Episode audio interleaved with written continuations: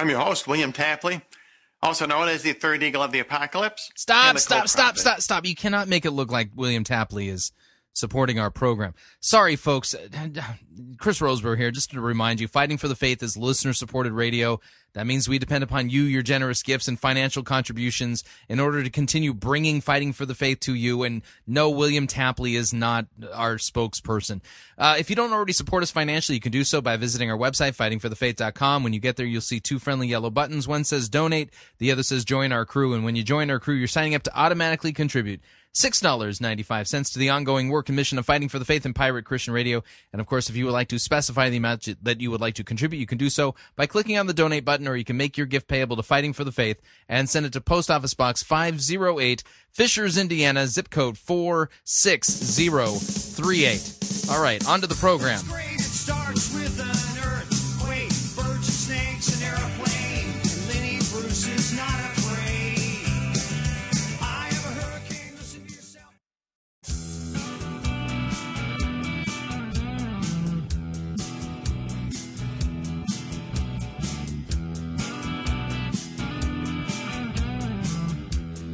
It's time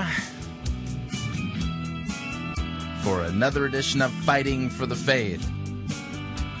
Monday, August 13th, 2012. Mm-mm-mm-mm.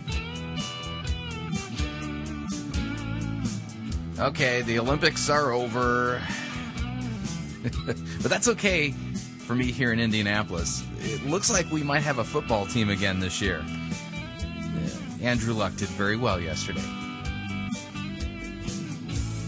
Now, if I can just have the same thoughts about the Dodgers, we'll be okay. Thank you for tuning in. You're listening to Fighting for the Faith. My name is Chris Rosebrough. I am your servant in Jesus Christ, and this is the program that dishes up a daily dose of biblical discernment, the goal of which help you to think biblically, help you to think critically, and help you compare what people are saying in the name of God to the Word of God. Sadly, there is no shortage of crazy things being said about God. And the technique that many of these Bible twisters use, well, it's it's all about Bible twisting. And it, you have over the four years that I've done this program, and the and the year, well, the more than a decade that I did of uh, uh, counter cult apologetics work, y- you see the technique it, very clearly. What you do in order to twist the Bible and make it say what you want it to say, you take verses out of context. You use half verses, you use a verse here, you use a verse there, here a verse, there a verse, everywhere a verse, verse. You use d- different translations that give you the word that you're looking for. And then what you do is, as you're taking these verses out of context, you weave together a narrative that that takes these little verses out of context and then hangs them on your narrative to create the impression that what you're doing is engaging in biblical teaching. But you're not.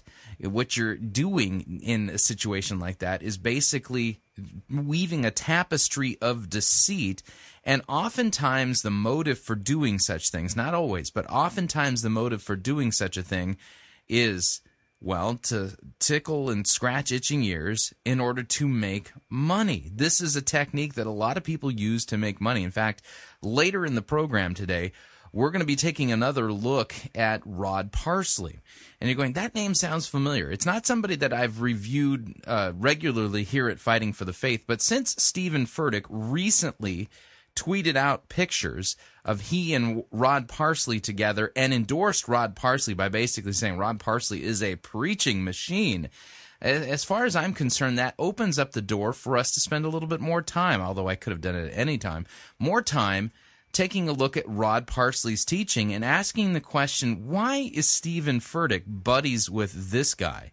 Why is why would Stephen Furtick consider himself or publicly consider himself to be a sound biblical teacher when the company he keeps and the people he's endorsing are people who are clearly apostate, Bible twisters, who are, for lack of a better way of putting it, money grubbing heretics. And, and, and listen, I know that sounds strong here at the beginning of the program, but when, before we're done with this hour of fighting for the faith, I think you're going to come to the conclusion that Rod Parsley is a money grubbing heretic. In fact, uh, at the second half of this hour today, what we're going to be doing is reviewing a part of a recent uh, po- uh, a broadcast of Rod Parsley's program, where he's literally going to basically talk to us about the power to get wealth.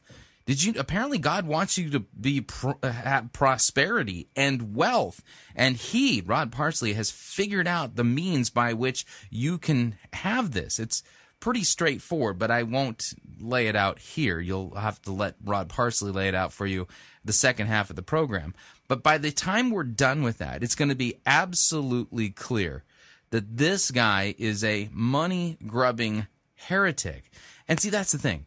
In false teaching, in, false religion, there's a lot of money to be made, a ton of money to be made in false religion. I remember uh, you know, oh, man, I can't remember how many years ago this was, but in in my studies of the ancient pagan religions of the Mediterranean world, the Greco-Roman Empire, you know, even though that wasn't really Greece and Rome were not united in that sense, but going back to the Greeks and then picked up when the Romans, uh, you know, conquered the uh, Mediterranean world. Uh, there were temples that were set up and people would bring sacrifices and offerings and what a lot of people don't know is that this was huge business, huge business. You get a, you get a feel for this in the book of Acts when Paul, after spending three years in the city of Ephesus, it, you know, preaching the gospel and people converting in mass in the city of uh, Ephesus to Christianity. It, it literally blows a hole in the uh, in the in the trade of those people who were selling little silver sh- shrines to the uh, goddess Artemis. They, one of the seven wonders of the ancient world was the uh, Temple of Artemis in Ephesus. And uh, I mean, there's like nothing left of it now except for maybe like one pillar. I mean, a stork every year, you know, has a nest and you know uses it to you know feed her young there. Anyway, um, the, the, the issue is uh, though is is that in these ancient temples, uh, there were you know people would want to hear from God. And so I forget the name of the exact god or goddess that this occurred in. It might even have been Zeus. But what they had is is that uh, they had this little mechanical bird, uh, and uh, you know, and you can ask a question of the bird and put your coin into you know a slot and it would drop into a you know in, into a bin. And once your money was in the bird would tweet and you know behave and all this kind of stuff. And if it did one thing god was saying yes and if it's if it if the bird did another thing that god was saying no and then you know and so the idea was is that you could get a direct word from zeus if you're willing to pay the money. If you're willing to pay the money you can get a direct word from zeus. And so there has always been attached to false religion um lots of money lots of power. Uh, money and power are two of the well, the, the, two of the major vices. There's there's more. You, you, in fact, the I think the unholy trinity in human nature is sex, money, and power. And if you could find a way to combine all three, you've got the uh, the sinful vice trifecta going on. It's it's a bad it's a bad thing. These things, uh, you know, our sinful nature just you know it, it, it is attracted to these things like you know uh, you know like one magnet to another if their poles are the opposite. But the, the issue is is that in false religion there is a lot of money to be made because you know as what is of the ringling brothers and barnum and bailey circus who was it that said it was it barnum or bailey? I forget. Anyway the person who said that there's a sucker born every minute and the same is true in in religion. There's a sucker born every minute. And the reason being is this is that the effects and consequences of our sin. Um, they don't always show up when you're young but you just hang hang around the planet and live for you know a few decades into your adult life and you're going to start to suffer. Um, things aren't going to start they ain't going to work the way they were working when you were young um, and you you run into diseases, long term illnesses. Uh, you know, there's all kinds of different ways in which just things go wrong with our bodies, our brains, family life. I mean, you got families that explode or implode or and, and so in relationships that just go awry and so what happens is is that people are looking for solutions to these problems and they you know number one they're looking for an easy solution, okay? And oftentimes the idea of simply buying off the deity with money um, is that's a simple solution. I mean, if all I need to do in order to have a miracle is, you know, pay a particular amount of money to a particular deity, hey, no problem. I can do that. And then what happens is, is you put that deity into your debt by paying that deity. And so that it's then beholden upon that deity to, well, you know, take care of you and bless you and things like that. But see, that's not the God of the Bible. That's the false God. It's, I mean, if you believe that you can buy off God, the the real God, with your money, um, then well, um, I hate to break it to you, you can't. You can't buy God's blessings. In fact, God's salvation and His gifts to us are done because He is our Creator. He's kind. He's merciful. He's just. He doesn't exact a payment from us.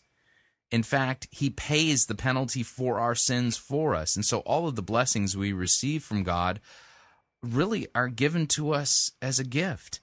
And the, the person who thinks that they can put God into their debt by having audacious enough faith or by paying a certain amount of money called a seed offering, then may, may you perish with your money.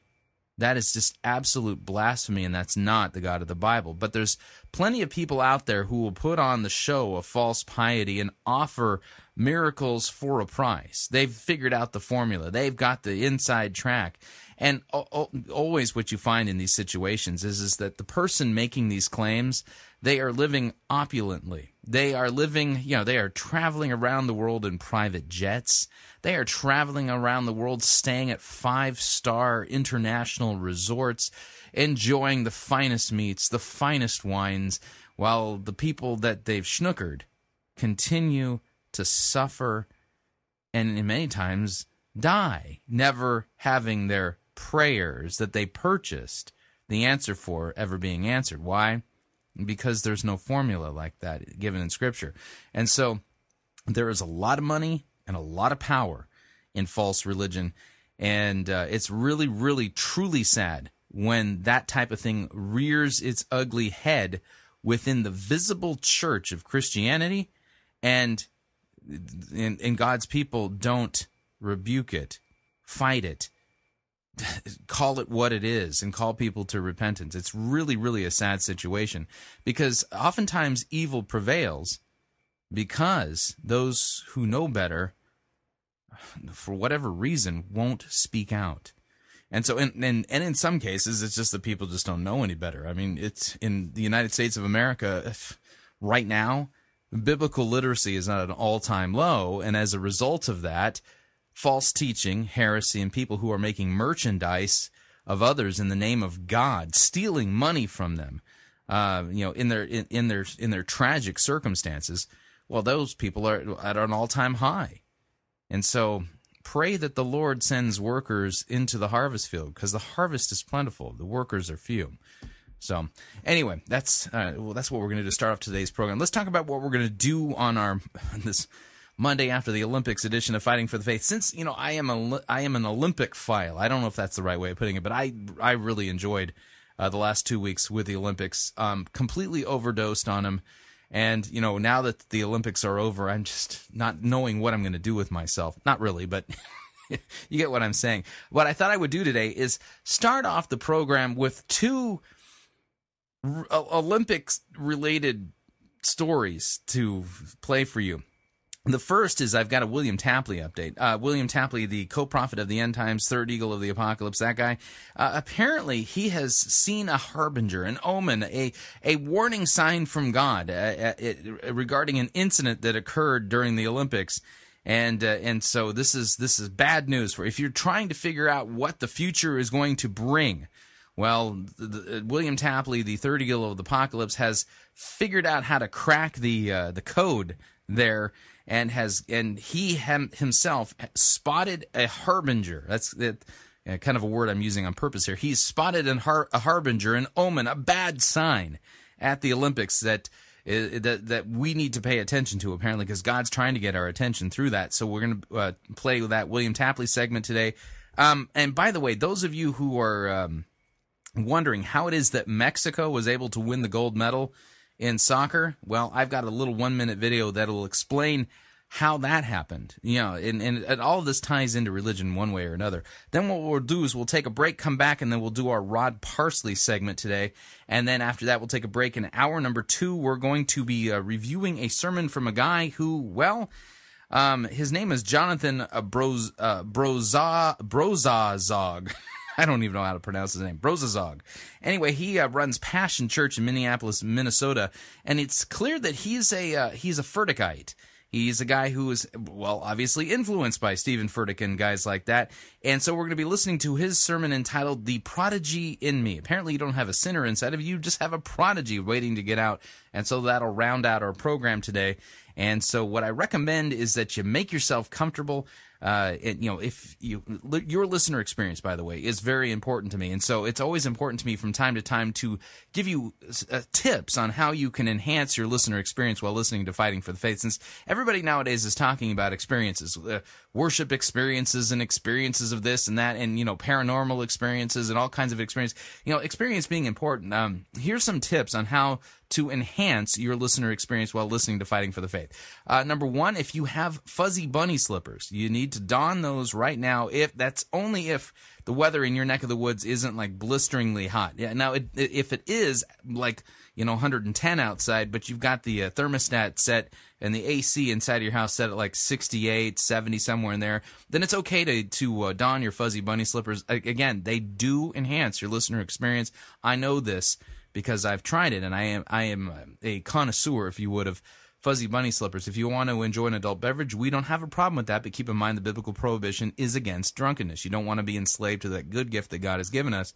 So those are just two simple ways to enhance your listener experience. Make yourself comfortable. Here we go.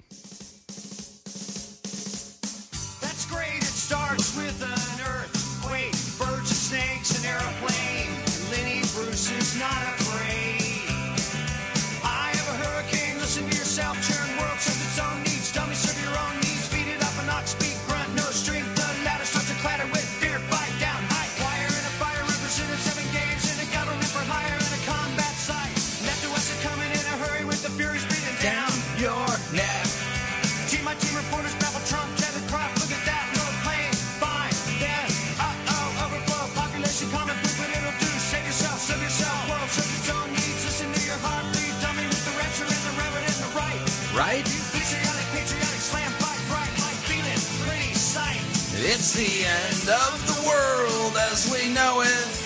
It's the, The end of the world as we know it. it's the end of the world as we know it. and I feel fine. Yeah, that's our music that we play every time we do a William Tapley Third Eagle of the Apocalypse, co-prophet of the End Times update. Now, those of you who are uh, watching the Olympics, and you're familiar with the event, well, the the the thing that occurred when Serena Williams was receiving her gold medal during the gold medal ceremony. Uh, when Serena Williams uh, won the gold at, in London, they raised the flags and heard the, the United States flag got caught up in the wind and literally fell to the ground during the playing of the national anthem. Now, if you were thinking, well, that's no big deal, well, I got news for you.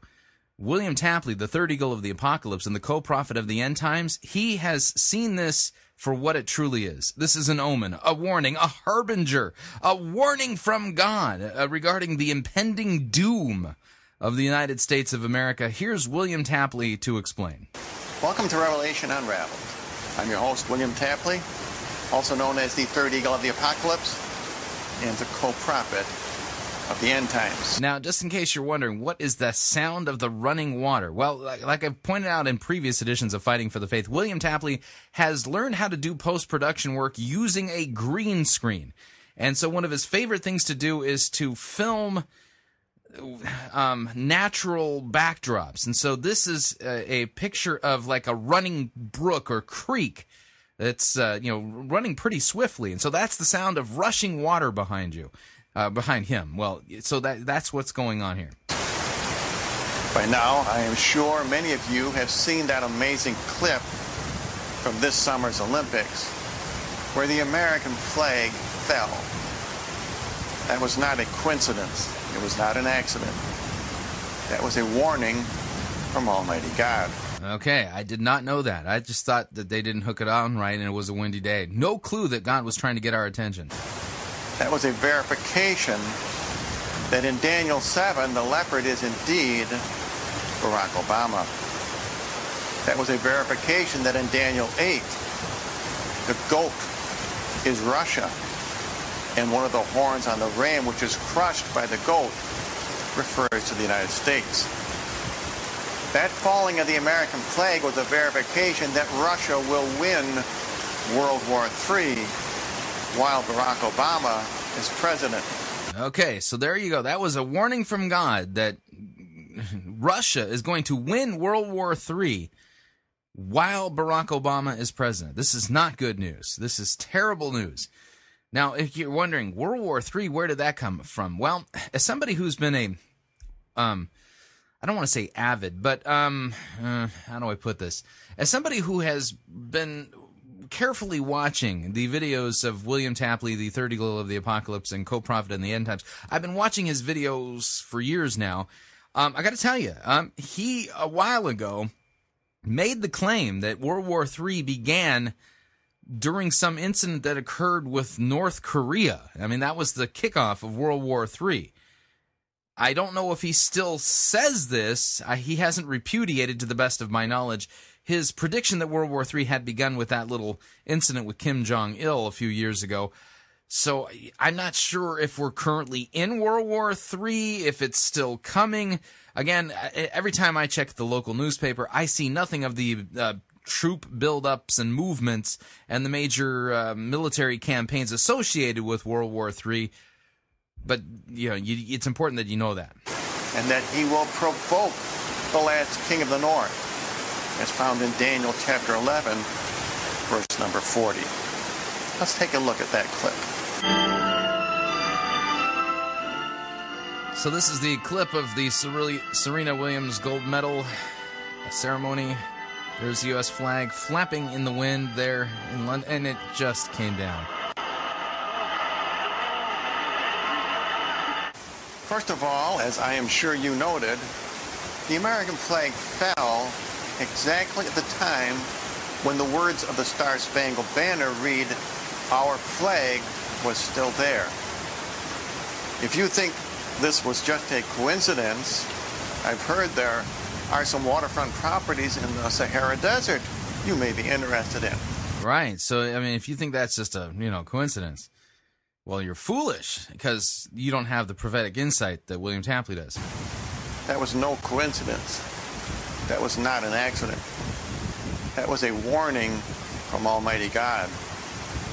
You will never hear Anderson Cooper or The Today Show or Stephen Colbert or anyone else in the mainstream media tell you the significance of the American flag falling.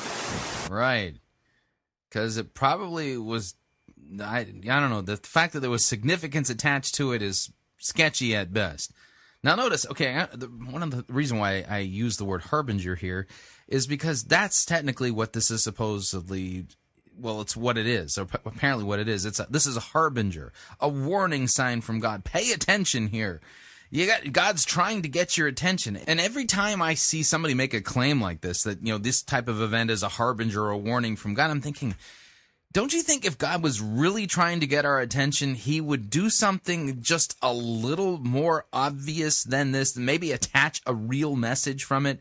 You know, where it, it, you know, you know, this thing happens and then you get somebody like Elijah or, or, or Isaiah or Jeremiah standing up and saying, thus saith the Lord, repent and you know, and it would get like on national news or you, you understand what it would be unmistakably, you know, a true warning. I I see stuff like this and I'm going, man, is if God's really trying to warn us, he really needs some help in the public relations marketing news thing department because whoever is in charge of getting the word out for God regarding these things, that guy's got to he's got to be fired.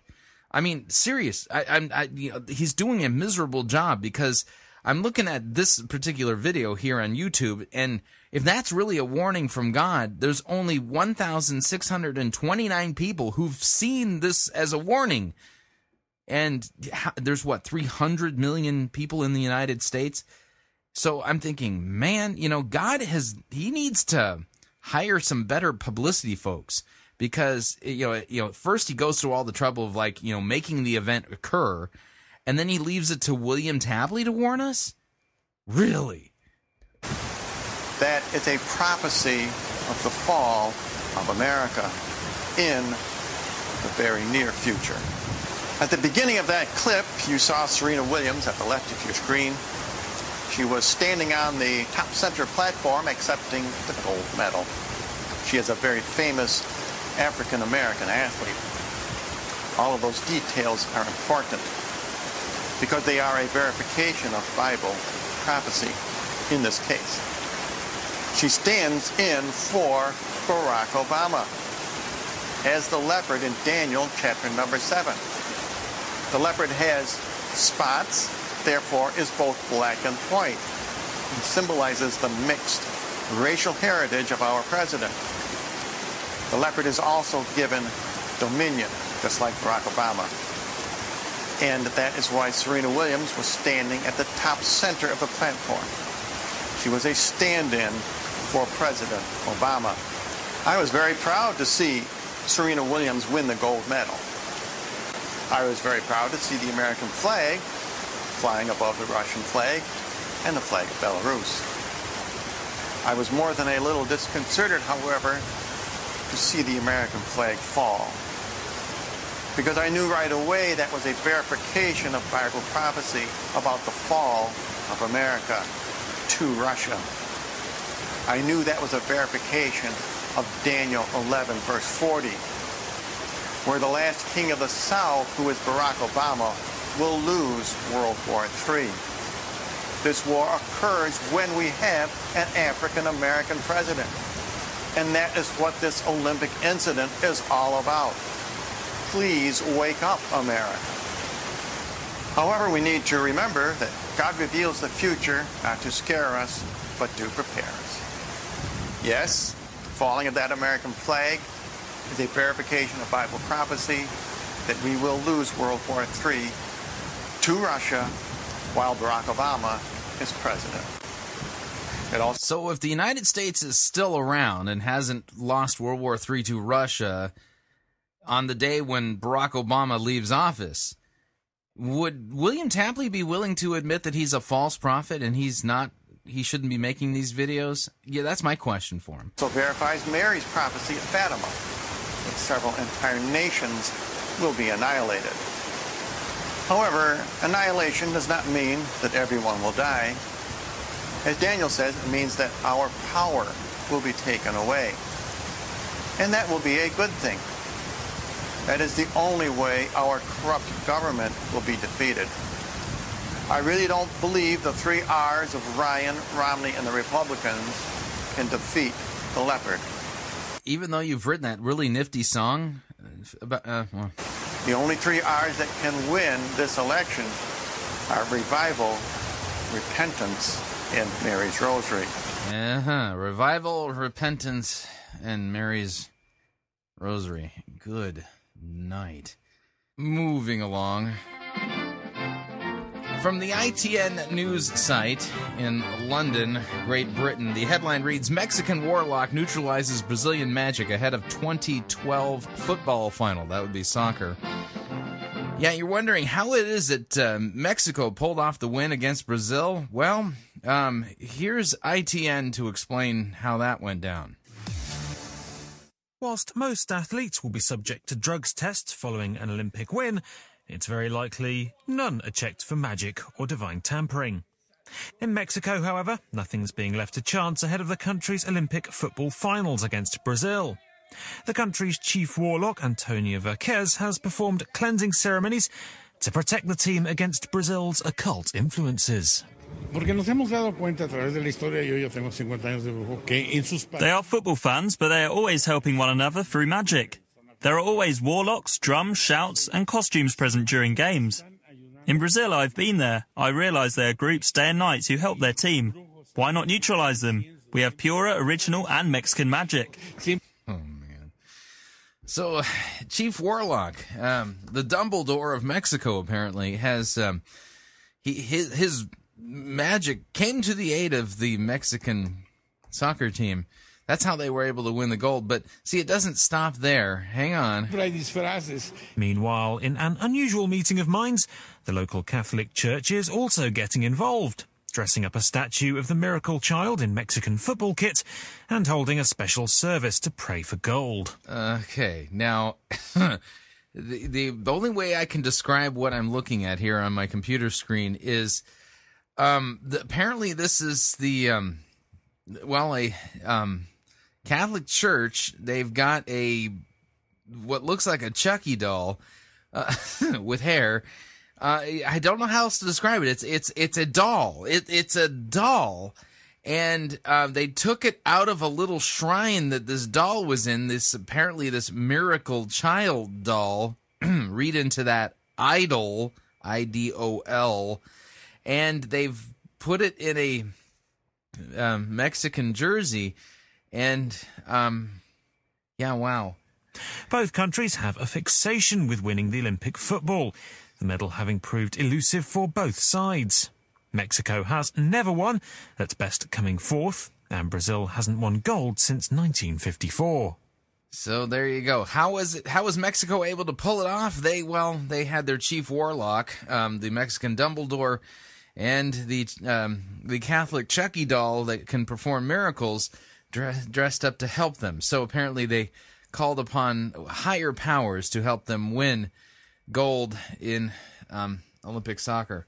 You, you just can't make this stuff up. But it kind of comes back to the point that I was making earlier is that when it comes to religion, well, there's a sucker born every minute. It, and you know, I mean, hey, you know, if you want to worship a um a Catholic Chucky doll um and say prayers to it and stuff, don't worry, they uh, will be happy to take your um money uh, for you to be able to do that.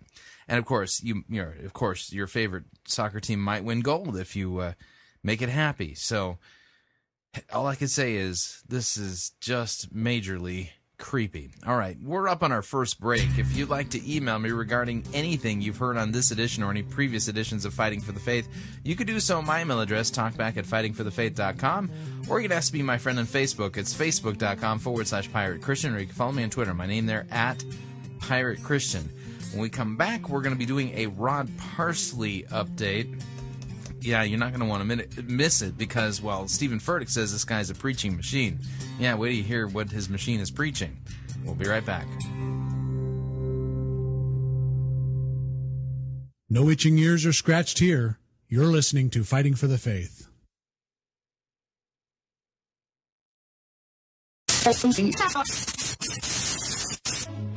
You're listening to Pirate Christian Radio. We'll be taking your false doctrine now. Uh,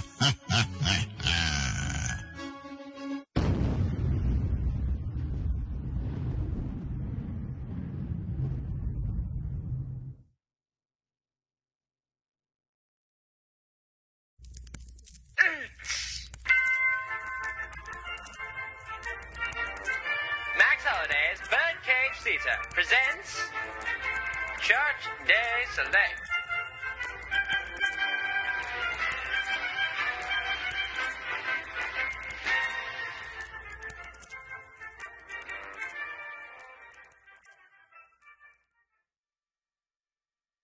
For tuning in to another episode of Audacious Bible Time.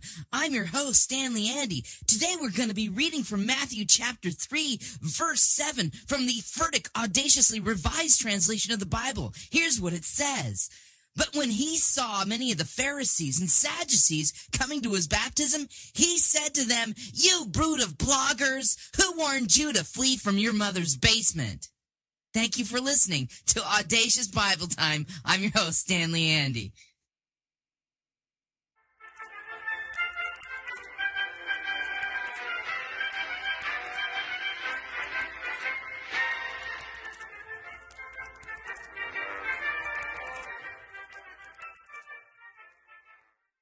Hello, I'm Brannon Howse with Worldview Weekend. I want to invite you to visit our website, worldviewweekend.com, and find out about my brand new book, Religious Trojan Horse. This is a book I've been working on for two and a half years, and it describes in great detail how the left and the right are coming together both religiously and spiritually to build a false dominant church. You can find all the details at worldviewweekend.com. Again, it's religious Trojan horse. It's 500 pages over 600 footnotes. Now, while you're at worldviewweekend.com, I'd like you also to check out our situation room. You can have access to over $8,000 in biblical worldview weekend resources, including over 1,400 MP3s of my daily radio show and biblical worldview weekend keynote presentations. You can also watch about 150 of our worldview weekend DVDs on demand as a member of the Situation Room. Full details for that are at situationroom.net. Situationroom.net. You can also visit our website and find out about our free biblical worldview weekend rallies held all over the country. All the details are at worldviewweekend.com.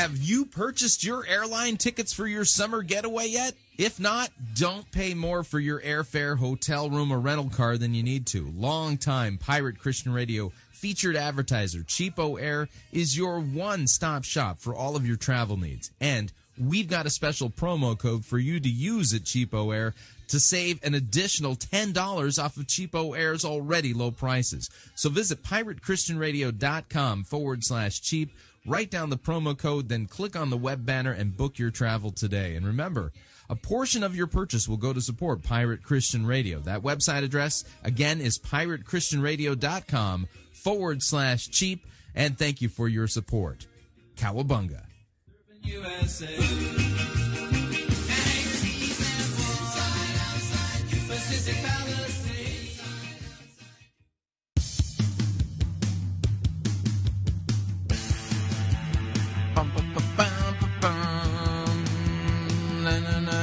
All right, we're back.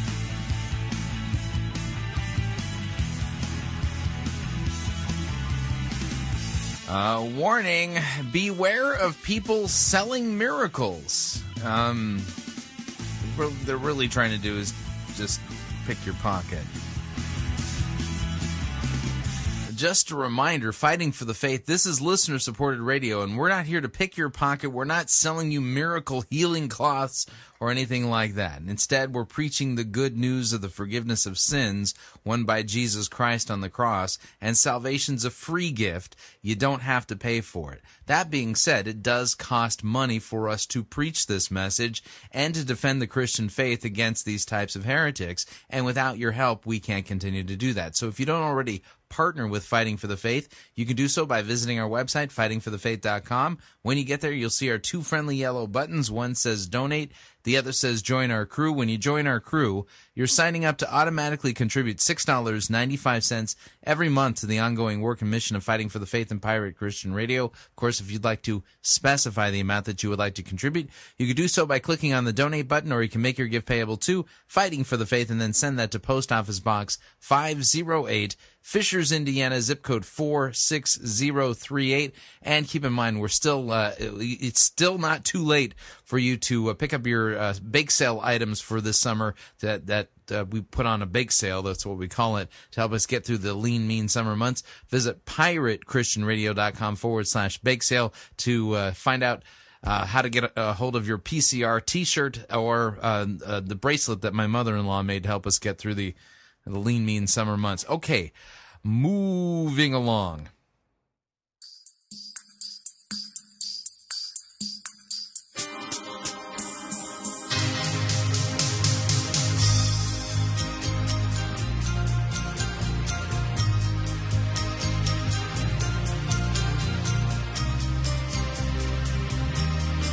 Is this song appropriate.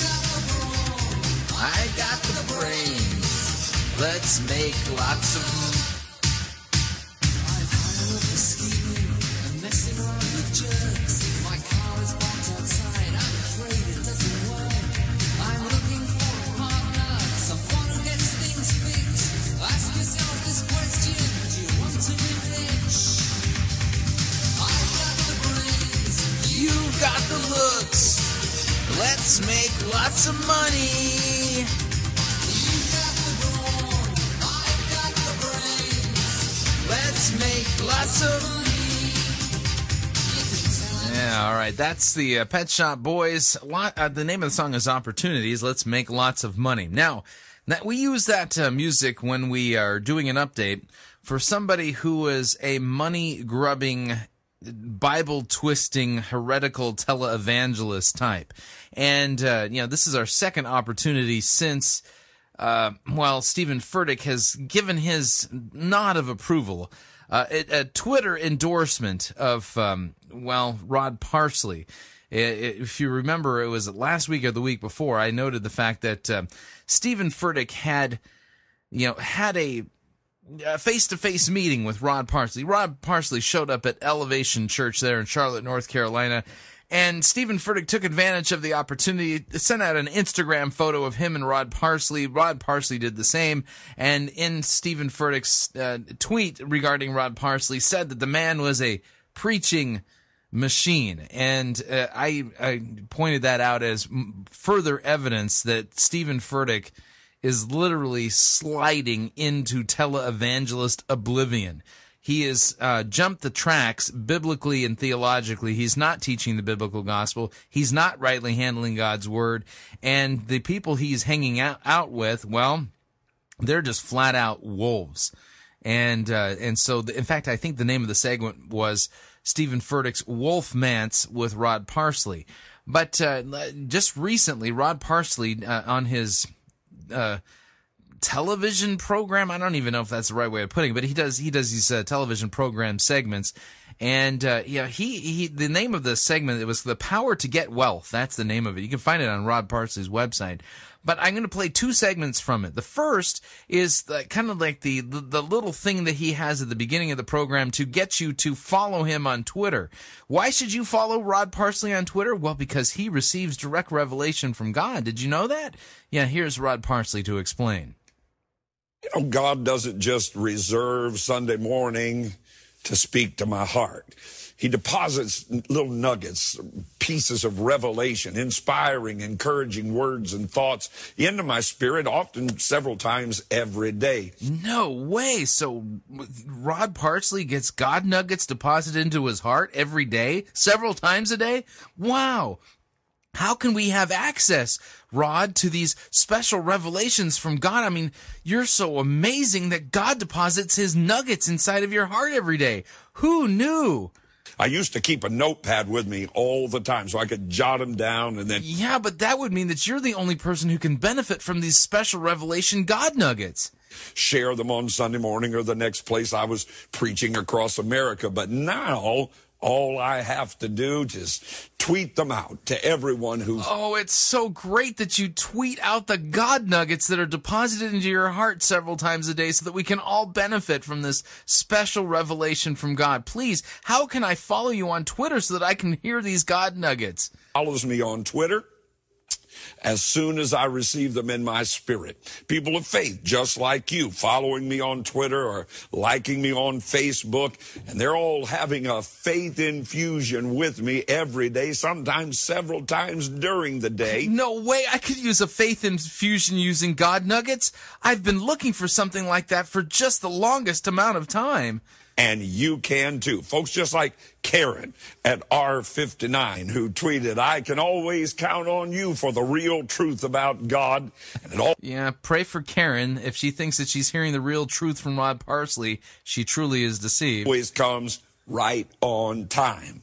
Or Natty91 who tweets, Real Rod Parsley tweets have encouraged me to live by faith, and my finances have exploded as a result. No way. Her finances res- exploded as a result of the God nuggets deposited in Rod Parsley's heart every day? No way. And today, My dear friend, I have a right now word for you that can lead you into a wide open place to receive the blessing of God. I am real Rod Parsley, and this really can be the day for your greatest breakthrough. Let's believe it together. Uh huh. So that's the opening to his television program. So, I mean, do you want to? I mean, if you would like to follow Rod Parsley and get the God nuggets deposited into his heart on a daily basis, well, you know, all you have to do is follow real Rod Parsley on, on Twitter. And uh, with that, we're going to switch gears. We're going to fast forward a little bit in the program. And this program is dedicated to what do you, the power for you to get wealth. Now, at the opening of the program, I noted here that the technique that Bible twisters and heretics and, and folks who are trying to make merchandise of you, um, what they do, here's their technique. They take verses out of context Eh, they look for translations that say what they want it to say. They don't provide any of these passages in context whatsoever. And all the while they're telling you a story. Okay. And so the idea is, is that the narrative then that they're telling, the story that they're telling, they're trying to create the illusion that it's a biblical teaching that they're engaging in but they're not. Because if they were, they would teach you God's word in context, paying close attention to what it says, using good, a single good translation or referencing the original languages if they're capable. But sometimes even that can be deceiving the way these, these guys do it. But generally what the idea is that then the narrative gives you a doctrine that is nowhere taught in scripture clearly they they in fact you can't go to any passage that says any of the things that they're saying but oftentimes then what it involves is you writing a check to them as the solution to your problem. In other words god is up in heaven. And see the narrative kind of goes along it, this is kind of the crude version of it by the way. God is up in heaven and he really wants to help you. I mean God is, He's so loving. He truly, really, really, really wants to help you, but you see, He can't. And the reason why He can't, well, well, because you just don't have any faith. And see, see, the, the, God can't do anything unless you take steps to demonstrate to Him, so that He can clearly see by your actions that you truly, truly have faith that He can help you in your situation. See, because what God wants to do is He wants to multiply your money. He wants to heal you of all of your diseases and things like that, and He wants to make all of your relationships just the best thing ever. And you know, He really wants you to get that that promotion at work and stuff like that. But see again, he really can't help you. No, he can't until he's convinced that you've passed the test. The test to prove to him that you're very serious about trusting him and believe him for like the biggest, amazing, most miracles possible. And what is usually the test that will prove to God that you really have that faith necessary for him to, well, improve your situation, multiply your finances, heal you of that terrible disease and clear all the problems up at work and in your, in your family life? Well, it's real simple. All you got to do is write a check. That's right. See, and, and here's how it goes is that writing a check is that's sowing a seed. You see, see, when the Bible talks about seeds, it's not talking about seeds, it's talking about money. So you sow a seed, you write a check, and then based upon how much faith is needed for you to write the amount in the in the amount box on that check, then God will go, "Oh, look, that person truly does have faith, and I'm going to bless them." Because what you're doing is you're buying a miracle from God. Sounds crass, doesn't it? Well, wait till you hear Rod Parsley explain it to you. Here we go. His purpose. I am really, really excited that you made the decision to join me today on your breakthrough. Here's why because God. On your breakthrough, that's the name of this program. On your breakthrough. Has sent me on a mission today to help you move from surviving faith to thriving faith. No way. God sent you? Well, of course, you get those God nuggets that you send out on Twitter several times a day. so God sent Rod Parsley so that you can move from having surviving faith to thriving faith. Oh, thank you, God, for sending Rod Parsley to us. Oh, what will we do without him? an absolute, overwhelming, total victory. I know, like the children of Israel said to Moses, it seems like a mocking dream, but you just stay with me. I believe God has given me a right now, an on time word just for you. No way. God's given you an on time word. It's one of those nuggets in your heart, right? That's, that's about to fill you. I believe that for Yeah, you. yeah. With mountain moving faith. The Mountain moving faith. Yeah, that's what I need. God kind of faith. Yeah. As you begin to realize that God has already, past tense now, empowered you to thrive in every situation you're facing right now. Uh, We have a long, long way to go on. Now, here's the, the, the. By the way, this is how this works. Okay, as Bono said in that uh, "Bullet the Blue Sky" from the uh, Rattle and Hum album, it, it, it, these are people who prey on the sick and the old. Right? This is the idea. Each and every one of us, if you've lived on this planet long enough, you have gone through tough times. You have suffered. You have gone through times when you're not sure where your next meal is going to come from, how you're going to pay your bills, or worse, you've received a diagnosis from the doctor that tells you that things are not good at all. And so there's always a new crop of people who are experiencing severe suffering in their life. And all of that suffering, by the way, is a result and a consequence of our collective and individual sinful rebellion against God. The wages of sin is death, by the way. And what's really interesting about this life is that the payment doesn't come all at once. There's little deposits made along the way and then one big balloon payment at the end.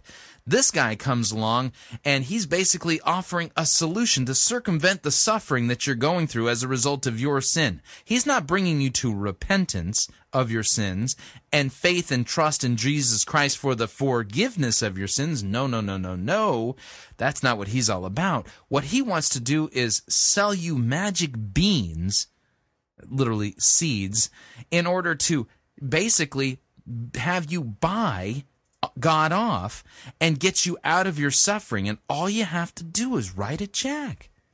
Day's breakthrough, and we don't have a whole lot of time to get there. So let's not wait not another minute. Let's break open the seals on God's Word, whether you're doing it on your iPhone or in the Bible you hold in your hand.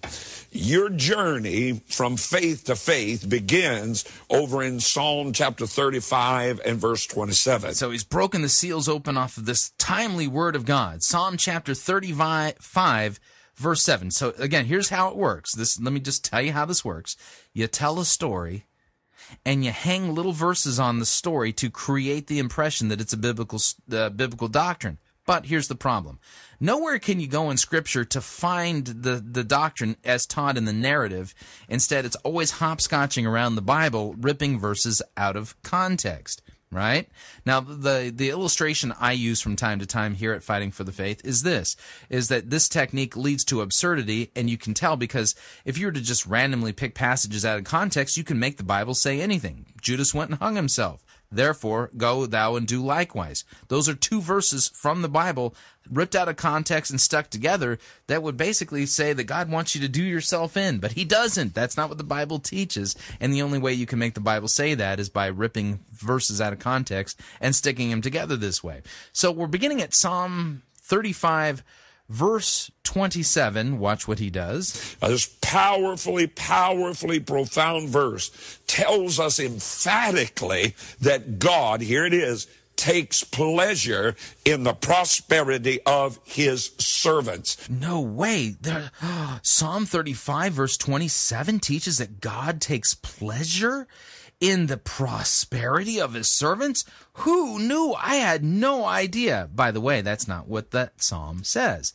If you have your Bible, go to Psalm, uh, let me make sure, 35, verse 27. Psalm 35, verse 27. I'm going to read it to you from the English Standard Version first out of context. Let those who delight in my righteousness shout for joy and be glad, and say evermore, God is great, who delights in the welfare of his servant. Okay, now I'm, I'm not adding context at this point to kind of make a bigger point. And that is already we've got a problem because you know, the Bible wasn't written and revealed in English, okay? The Old Testament, most of the Old Testament is written in Hebrew, and the New Testament is written in Koine Greek, and there's also a, a, a section, I think, of the book of Daniel that's originally revealed it written in Aramaic. Okay, so you you know if if if you want to study the Bible in its entirety in the original languages, it requires you to do so in Hebrew, Greek, and in some portions of it Aramaic. Okay, so the question is, what is this? What does this verse say in the Hebrew? What does this say in the Hebrew? Now, his the translation he's reading says God takes pleasure in the prosperity of his servants. In the ESV, I've pointed out the fact that it says, "A great is the Lord who delights in the welfare of his servants." Okay. Well, the the word there that is translated in the translation he's using, the word pr- that is used for prosperity, is the word that's used in ESV for welfare, and it's simply the Greek, uh, not Greek, the Hebrew word shalom. That's what it is, shalom. God, who delights in the shalom of his servants. Now, shalom means peace, welfare. You know, it's it, it that's the idea. So it's not saying that God delights in the prosperity of his servants, even though the King James says so. The, the Hebrew there is shalom, and it's not saying in context that God wants you to be wealthy. That's not what the text says. Now, our three primary rules, by the way, for sound biblical exegesis are context, context, and context. So let's put this verse back in context and see what's going on here because he's basically making a whole hoop to do about the fact that God wants you to be prosperous. Okay. Uh, Psalm 35, verse 19. So, what we'll do is we'll add some verses before and we'll add some verses after, and we'll see what happens. Let those who rejoice over me who are wrongfully my foes, and let those who wink the eye, who hate me without cause. For they do not speak peace, but against those who are quiet in the land they devise words of deceit. Hmm. They open wide their mouths against me. They say, Aha, aha, our eyes have seen it. You have seen, O Lord. Be not silent, O Lord. Be not far from me. Awake and rouse yourself for my vindication, for my cause, my God and my Lord. Vindicate me, O Lord my God, according to your righteousness, and let them not rejoice over me. Let them not say in their hearts, Aha, our heart's desire. Let them not say, We have swallowed him up. Let them be put to shame and disappointed altogether who rejoice at my calamity. Let them be clothed with shame and dishonor who magnify themselves against me. Let those who delight in my righteousness shout for joy and be glad and say evermore, Great is the Lord who delights in the welfare of his servant. Then my tongue shall tell of your righteousness and of your praise all the day long. Hmm. Okay, you're going, what is that? What is going on there? Well, in order to know that, you have to go a little bit farther back in the psalm. Number one, it's a psalm of David. And here's how it begins Contend, O Lord, with those who contend with me, fight against those who fight against me. Take hold of a shield and a buckler, and rise for my help. Draw the spear and the javelin against my pursuers. Say to my soul, I am your salvation. Let them be put to shame and dishonor who seek after my life. Let them be turned back and disappointed who devise evil against me. Let them like chaff before the wind, and the angel of the Lord driving them away. Let their way be dark and slippery, with the angel of the Lord pursuing them. Well, this sounds as a psalm of David along the lines of when David was being pursued, you know, to be killed by Saul unjustly, too. And so that's what's really going on here. And this is not a verse that means that God wants you to be prosperous in the sense he wants you to have health, he wants you to have wealth, and all of that kind of stuff. It's not saying that. And when we put it in context, it's very clear that is not what's being said here. But well, let's see what Rod does with it. Your prosperity has been God's plan since the very beginning. No way. All the way back in the book of Genesis, chapter 1, verse 29. Now, okay, now go. This is the fun part here. Go to Genesis chapter 1. Go to Genesis chapter 1. He's going to take verse 29 out of context. Now we're, so we got uh, Psalm 35, 27 and Genesis 1, 29. We're just hopscotching all over the Bible here, picking up a verse here, picking up a verse there to weave together this doctrine that is nowhere taught in Scripture. God announced to Adam, Behold, I have given you every herb bearing seed which is upon the face of all the earth, and every tree in which is the fruit of a tree yielding seed. To you it shall be for meat. In other words, here's what God's saying Adam, I'm giving you the seed to create your financial future. The seed you have in your hand at this very moment can breathe resurrection life into your dreams. Dreams that you thought were long ago dead. Um, that doesn't make any sense. Um, why would Adam in Genesis chapter 1 have dreams that he thought were long ago dead? That doesn't make any sense. Let's look at the context. It was Genesis chapter 1, verse 26. We're picking up at the very end of the first telling of the creation story in the book of Genesis. It's told from a 10,000 foot level the first time and then goes back through a second time, telling the same story with more detail, focusing on, on different aspects of it. But Genesis chapter 1, verse 26 Then God said, Let us make man in our image, after our likeness, and let them have dominion over the fish of the sea, and over the birds of the heavens, and over the livestock, and over all the earth, and over every creeping thing that creeps on the earth. So God created man in his own image. In the image of God, he created him. Male and female, he created them. And God blessed them and said to them, Be fruitful and multiply and fill the earth and subdue it and have dominion over the fish of the sea and over the birds of the heavens and over every living thing that moves on the earth. And God said, Behold, I have given you every plant yielding seed that is on the face of the earth and every tree with its seed and its fruit. You shall have them for food. And to every beast of the earth and every bird of the heavens and to everything that creeps on the earth, everything that has the breath of life, I have given every green plant for food. And it was so. Okay, now, I'm going to back this up, okay? I just read it to you in context. It's pretty clear what's going on. On the day that God created Adam and Eve, he also announced, oh, by the way, here's your food. It's the fruit and the plants and the vegetables and the things like that, right? Um, that's what that means. It means that God gave them plants to eat. That was their food. It doesn't mean anything else. It means that God gave them plants to eat. But again, listen to Rod Parsley here because what he's saying doesn't make any sense at all. Because if what he's saying is true, then apparently on the first day that Adam and Eve were created, I mean, as soon as God created them, they were, well, Adam was created with, with dreams that he thought long ago were dead. See if this makes any sense. Here we go. A tree in which is the fruit of a tree yielding seed. To you it shall be for me. In other words, here's what God's saying. Adam, I'm giving you the seed to create your financial future. Uh-huh. Before there was even money. Mm-hmm. Weird. The seed you have in your hand at this very moment can breathe resurrection life into your dreams. Uh, why would he need resurrection life into his dreams? Dreams that you thought were long ago dead. Why would Adam think that his dreams were long ago dead at this point in the Bible when that's the very same day that God created Adam? That doesn't make any sense. So Adam apparently was born with dead dreams that he thought that long they were dead long ago. That's absurdity. It's absolute absurdity.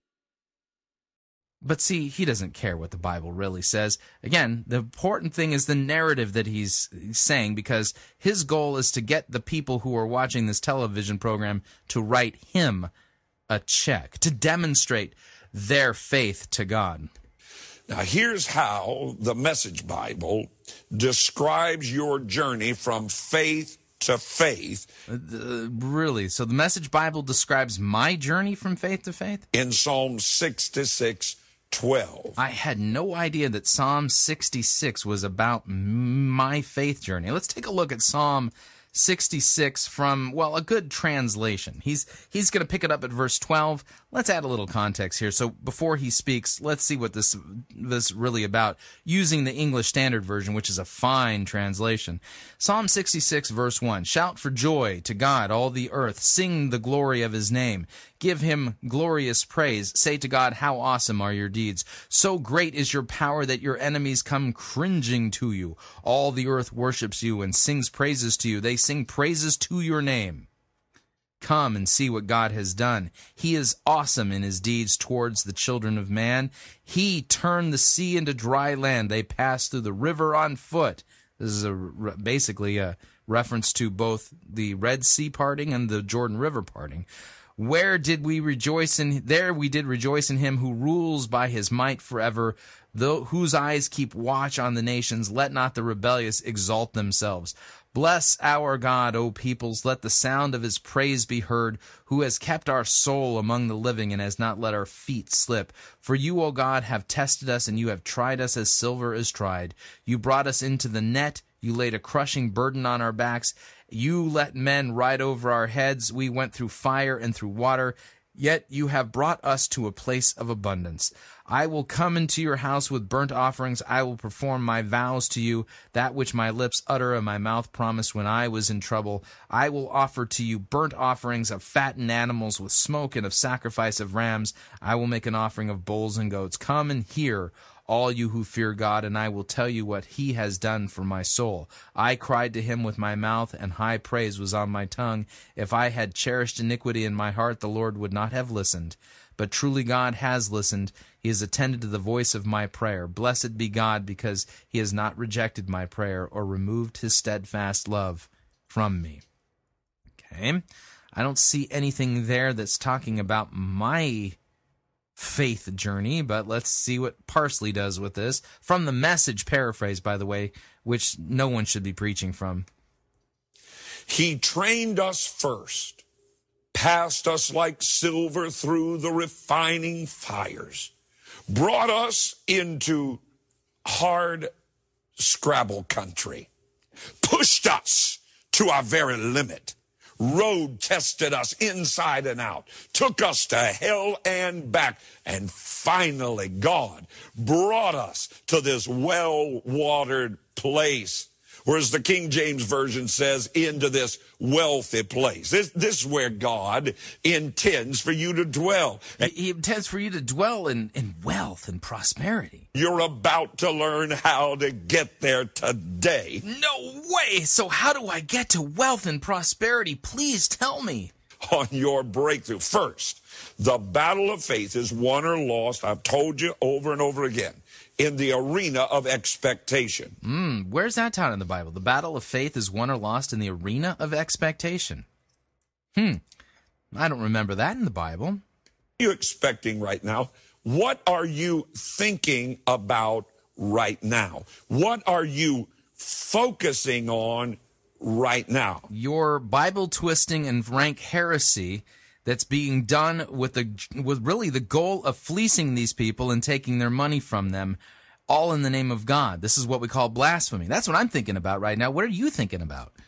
Because expectancy is the breeding ground of your miracle. And no, really, and huh? Wow, expectancy is the breeding ground of my miracle. And again, where is this taught in the scripture? None of those verses that you ripped out of context say anything like that. In fact, I can't find a single passage in the Bible that says this in context and this clearly. In other words, what you're expecting, you're receiving. Over the years, God has revealed to me. Oh, that's how. Oh, it's over the years God's revealed this to him. Oh. We're not going to find it in the Bible, but this is a teaching you receive directly from God. Right. Or vital truths that make having an attitude of expectancy absolutely crucial to your future. That's right. This is the prophet, Rod Parsley. These are the four vital truths. You won't find them in the Bible, but only on his Twitter feed as he gets them from God as little God nuggets. Living in God's blessing. Number one, what you're expecting will either limit or magnify your faith. Then I'm expecting God to judge you. How's that? for your false doctrine, Bible twisting, and blasphemy. That's a pretty big expectation, don't you think? Let me, let me say it again. What you are expecting right now, what you're meditating on, what you're thinking about, the thoughts that are running through your mind right now are either thoughts of expectancy of blessing or cursing, help or want.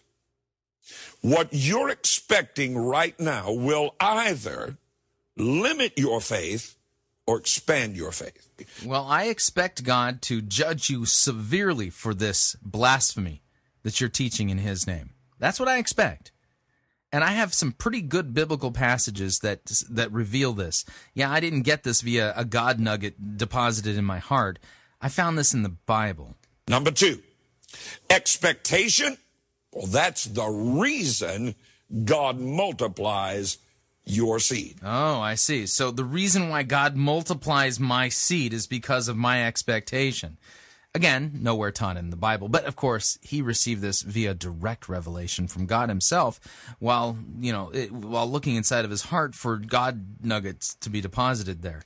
Seed is what God multiplies, but expectation, well, that's the reason he multiplies it. Yeah, it sounds like Stephen Furtick's teaching on audacious faith. Very similar. If there's no seed, there can be no multiplication.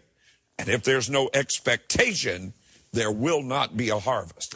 Now, there are two more reasons why expectancy is so critical to your breakthrough. Oh, please explain. I'll share them with you in just a minute. You don't want to miss them. They're about to change your life. Yeah, and make me poor for sure. Yeah. If I were to listen to you, I'd have less money in my uh, bank account and more trouble. First, I want to challenge you to make the decision right Cue the sappy music. The sappy music is used for emotional manipulation, right, by the way. now to change your focus. Put your faith into action by sowing a wealthy place seed. Yeah, you got to sow a wealthy place seed. See, you got to put your faith into action and sow a wealthy place seed. You're going, what is he talking about? The answer, he's talking about money. You know, he's not talking about you going out to your local, you know, garden store or, you know, and picking up, you know, seeds for like pumpkins or watermelons or tulips or things like that. No, no, no, no, no, no, no, no. This isn't seed like in seed. This is seed like in moolah. It's an expression of your faith. Focus on your harvest. You need it. Yeah, you need your harvest. Don't focus on your seed. No, don't focus on the money you're about to. No, no, no. You don't need that. You don't need that. Yeah. You're on your way to a harvest. Right. You got to focus on your harvest. Plant that seed. That means money. I always say it this way. You don't, I don't need this. I'm on my way to that. I, my focus is not on this seed. My focus is. Yeah, your focus is on the seeds that they're sending you because that's how you make your money. The harvest that's inside this seed, your Bible declares. For we look not at the things which are seen, but at the things which are not seen. Look with the eyes of faith. See your harvest. And Expect big things. and take action. Fear paralyzes you, but faith has movement. Faith says, I'm going to reject what's in my hand that I might receive and exchange what's in my hand for what I know is the harvest in God's hand. Yeah, see, did you catch that? I'm going to reject what's in my hand so that I can expect and receive a harvest from God's hand. This is what we call a transaction. You are attempting to buy a miracle from God. And the Bible basically says that you and your money will perish for such a wicked and evil thing that you could think that you can buy miracles from God. So let me encourage you right now, right now, take a step of faith toward God, toward that wealthy place of the supply of God by sowing a supernatural seed. Do it right now. So, what's a supernatural seed? Can you explain that to us, Rod? Not just any seed, No, no, no, not just any seed. It's got to be a supernatural seed. but a wealthy place seed. Yeah, a wealthy. You you want a you want a wealthy place seed planted, don't you? Because you want to you want to harvest a wealthy place. I, I don't know how much that would be to you. For everyone, it's different. let me suggest to you that perhaps for you it's $50. Uh huh. So maybe for you it's $50. Perhaps for someone it's a $100 seed. $100 seed. That's a bigger seed. Perhaps for someone else it's even more. Yeah, like a thousand or five thousand or ten thousand dollars. See, God is watching. He wants to give you a wealthy place, but you can't have that because that's the harvest.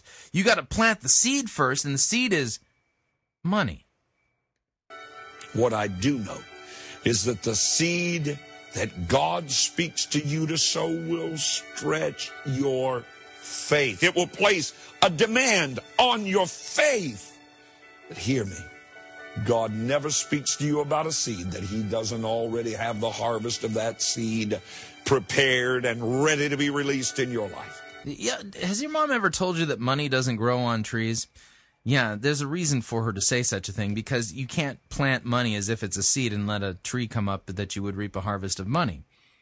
You see, this is absolute, well, mythology. This is a story. This is selling magic beans or seeds. And nowhere does the Bible teach us to do this. And why on earth would God want me to write a check to Rod Parsley to prove to him that I have faith in him? That doesn't make any sense at all. And yet, Stephen Furtick says this guy's a preaching machine.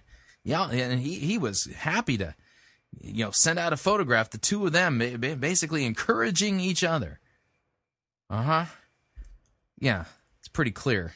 That's flat out rank blasphemous heresy that preys on the weakest and most suffer the people who are suffering the most among us. And oh man, I got to tell you, the hottest regions, and I mean that, the hottest regions of hell are reserved for blasphemers like Rod Parsley. We're up on our second break. If you'd like to email me regarding anything you've heard on this edition or any previous editions of Fighting for the Faith, you can do so. My email address, talkback at fightingforthefaith.com. Or you can ask to be my friend on Facebook. It's facebook.com forward slash pirate Christian. Or you can follow me on Twitter. My name there, at pirate Christian. Sermon review on the other side of the break. Don't want to miss it. We'll be right back.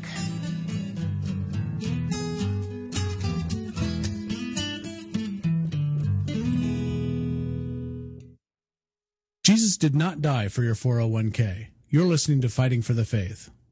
Pirate Christian Radio Theater presents Death of a Salesman. Are ye a salesman? Why, yes, I am. Uh, Can I interest you in some.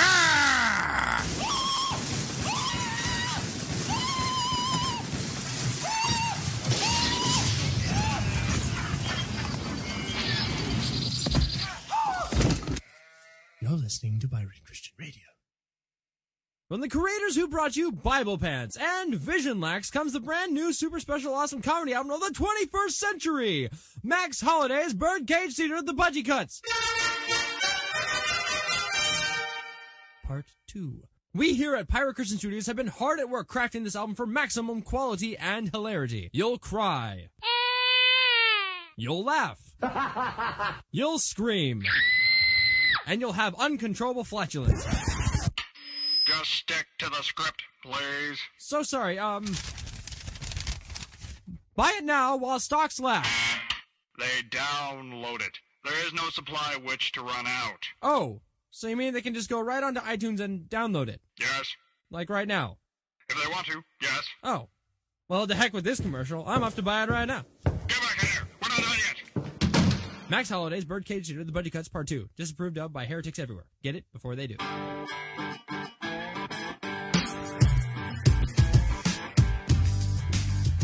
Okay, we're back.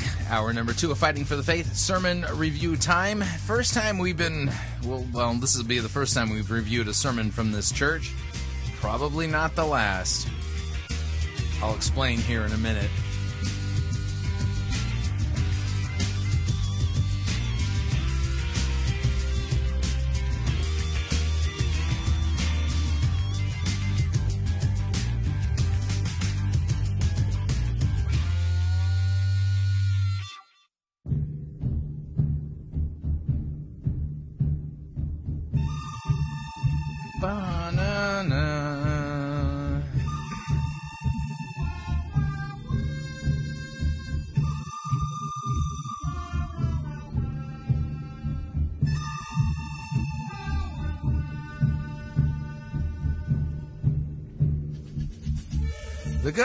The ugly, we review it all here at Fighting for the Faith. We're an equal opportunity sermon reviewing service. Today's sermon comes to us via Passion Church, Minneapolis, Minnesota. Um, Jonathan Brozozog, I think that's how you pronounce it, presiding. The name of the sermon is entitled The Prodigy in Me. Yeah, um, can't make this stuff up anymore. By the way, the slogan for the um, for Passion Church is making God famous. I mean, aren't you glad that God has somebody like them to help make him famous?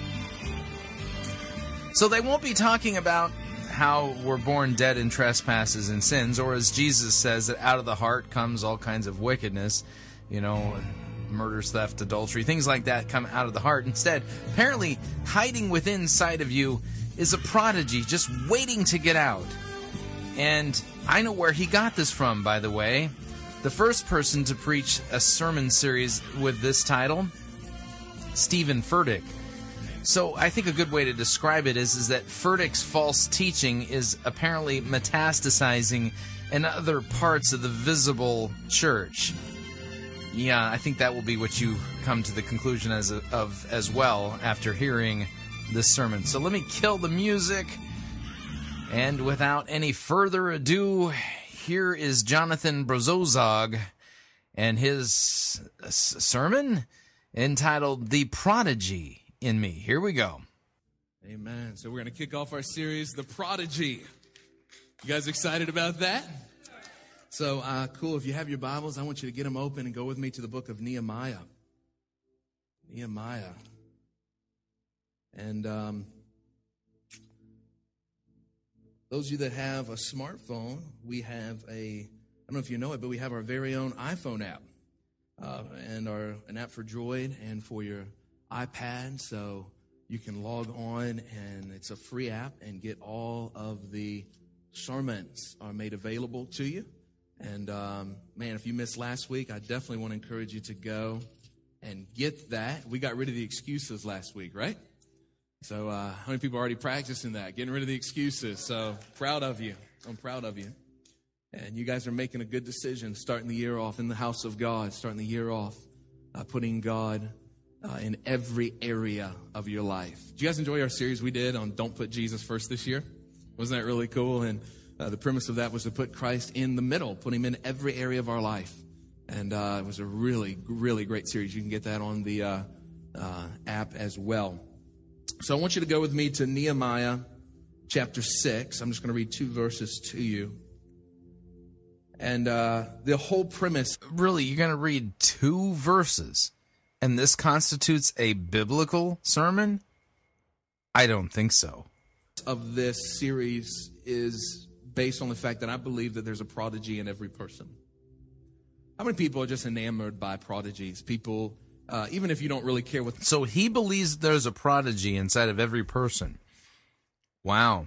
Wow. So that's what we need to preach about on Sunday morning because that's what he believes. Hmm. I don't recall any verses in the Bible that say that inside of every person is a prodigy. I can't recall a single passage that says that. So why would a Christian pastor preach something that doesn't exist in the Bible but only appears apparently inside of what he believes and what he thinks? So we're not getting a biblical sermon, we're getting his opinion. Who knew that that was what a pastor's supposed to be preaching on a Sunday morning is his opinion? When did his opinion rise to the level of sound biblical doctrine that should be preached from a pulpit in a Christian church on a Sunday? What they do. I just always love to see somebody excel at whatever it was.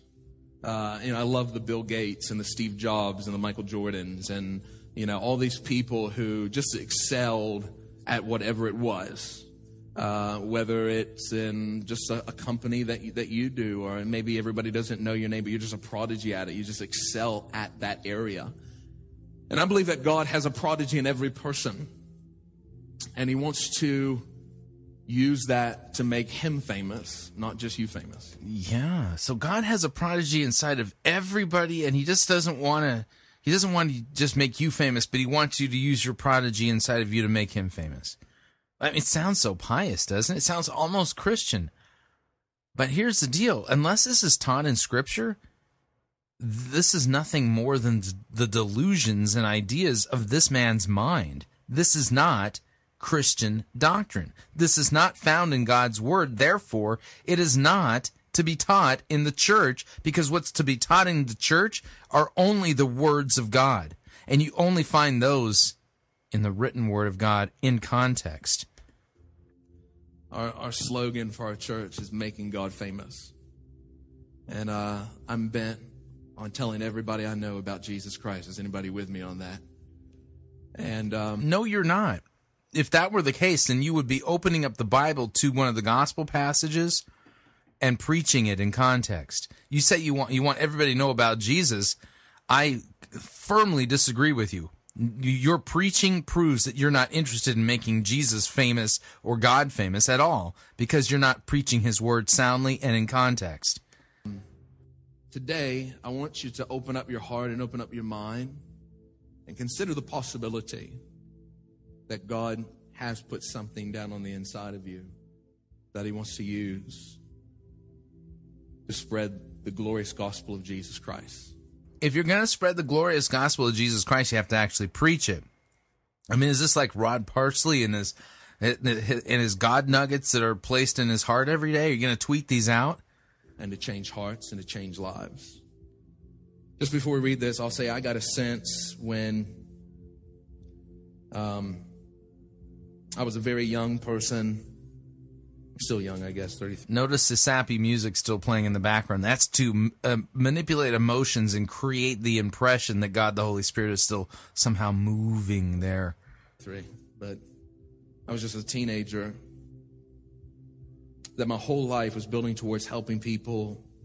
I always had a sense that I wanted to be a shepherd, be a pastor. It started off very young in my life at 16 when I came home from a missions trip and I felt the calling of God on my life. And I just want to encourage you to don't count out the dreams of young people. Just because no one in your family or your family history or lineage has ever done anything like that doesn't mean that God's not raising them up to do that. And maybe no one in your family has ever been used by God in such an awesome way in any area or whatever capacity that is. Don't think that God doesn't want to use your children or, or young people. I'm talking to teenagers here. Come on. Uh, that God doesn't want to use you and raise you up to do something great for the glory of God. My dad was um, one out of nine. His father left them when he was like five years old. Uh, my grandfather owned a brothel called the Silver Slipper in the Bahamas and we don't know what happened to him. I never met him in my life, but my dad grew up without a father and grew up lost. And he radically had a, he had an encounter with God and gave his heart and life to Jesus Christ, and now he's a minister of the gospel and has been for over 35 years. And um, won um, his family for Jesus Christ. Won his mother. My grandmother died a minister in the gospel because God, you, the Bible says that God will save one person or saves a solitary in a home and uses that one person to bring that entire family for Jesus Christ. So you may be the only one in your family who knows God. Realize that God's placed you there for a purpose and a reason. And no one in my family had ever had anything like that, ever done anything like that. And just because that had never happened doesn't mean that God won't anoint my father. Come on. And, and now leave a change, a legacy from drunks and alcoholics. Come on, is anybody with me on that? See, when the pastor does that and says, come on, and things like that, is anyone with me? He, he needs you to uh, give him applause you know so it's like giving you know cookies to a you know little biscuits to an, a trained animal. You know i mean they work for you know they work for the applause and treats and stuff like that. So the applause is the treat that these types of pastor get from the audience to spur them on to continue preaching powerfully. From from people who you know left and abandoned families to a legacy. And now my parents have been married over 40 years and I just thank God for that. How many people just thank God for that? That's just a great miracle and blessing. And just because that's where you came from doesn't mean that that has to be the story for your life. And God, ha- God wants to use you to do great things in the kingdom and speak that into your children. Speak that into them. And so I'm going to use Nehemiah here as our character today because he was a prodigy in the Bible who God used to carry out one of the most impressive building projects of all times. He was a general contractor responsible for building the walls around Jerusalem, or back again around Jerusalem. And it should have taken him years to rebuild this, but the Bible says he did it in a supernatural time frame. So let's read this. Nehemiah chapter 6. We'll read this and then pray. Verse 15 and 16. So the wall was completed on the, it's chapter 6, chapter 6, 15 and 16. So the wall was completed on the 25th of Elul and the, and the, in 52 days when all the enemies heard about this. Pay attention. When all the enemies heard about this, all the surrounding nations were afraid and lost their self confidence because they realized that this work had been done with the help of God. Okay, chapter 6 we're just going to get verses 15 and 16. You're not going to tell the story of how the children of Israel rebelled against God and went into idolatry, how God punished them by sending them into exile into Babylon and only a remnant of them remained, how God had to intervene on their behalf in order for them to survive that experience, and now how God had fulfilled his promise that he had given through the prophet Jeremiah that he would release them from their captivity to Babylon after 70 years there, and this is them coming back. And fi- you're going to leave all of the details of this story out of God's punishment for their idolatry and sin, and just zero in on verse 15 and 16. This does not constitute a lucid Bible you know, story at all. This is ripping verses out of context in order for you to create the pretext that this is a biblical teaching so that you can teach what you want to teach, not what God has revealed. This is flat out blasphemy. Let's pray. Father, thank you today for your son. I thank you for your word. I thank you that the grass withers and the rose fades away, but your word stands forever. Help us to find a hiding place in the counsel of your word today. Anoint me to feed the flock of God. What an awesome responsibility. And I dare not try it without you. Use me for your glory. I pray that everyone will be in the posture of learning to receive your word. In Jesus' name, everyone said, Amen. Let's start our talk off with a big God bless you today. Come on. Amen. So this book, Nehemiah, was written by Nehemiah and um, Ezra around 430, 420 BC. And uh, what should have taken them 52 days or even years to build, they did it um, 52 weeks or years to build. They did it in 52 days, a tenth of the time, a tithe of the time. And all the people were amazed and actually lost their self confidence, all of the enemies that, that Jerusalem had, because of how quickly they built this wall. And they said there's no way that they could have done that just in their own natural strength. It had to be the help and the work of their God. See, when God takes your natural and he adds his super to it, you're able to do supernatural things for the king.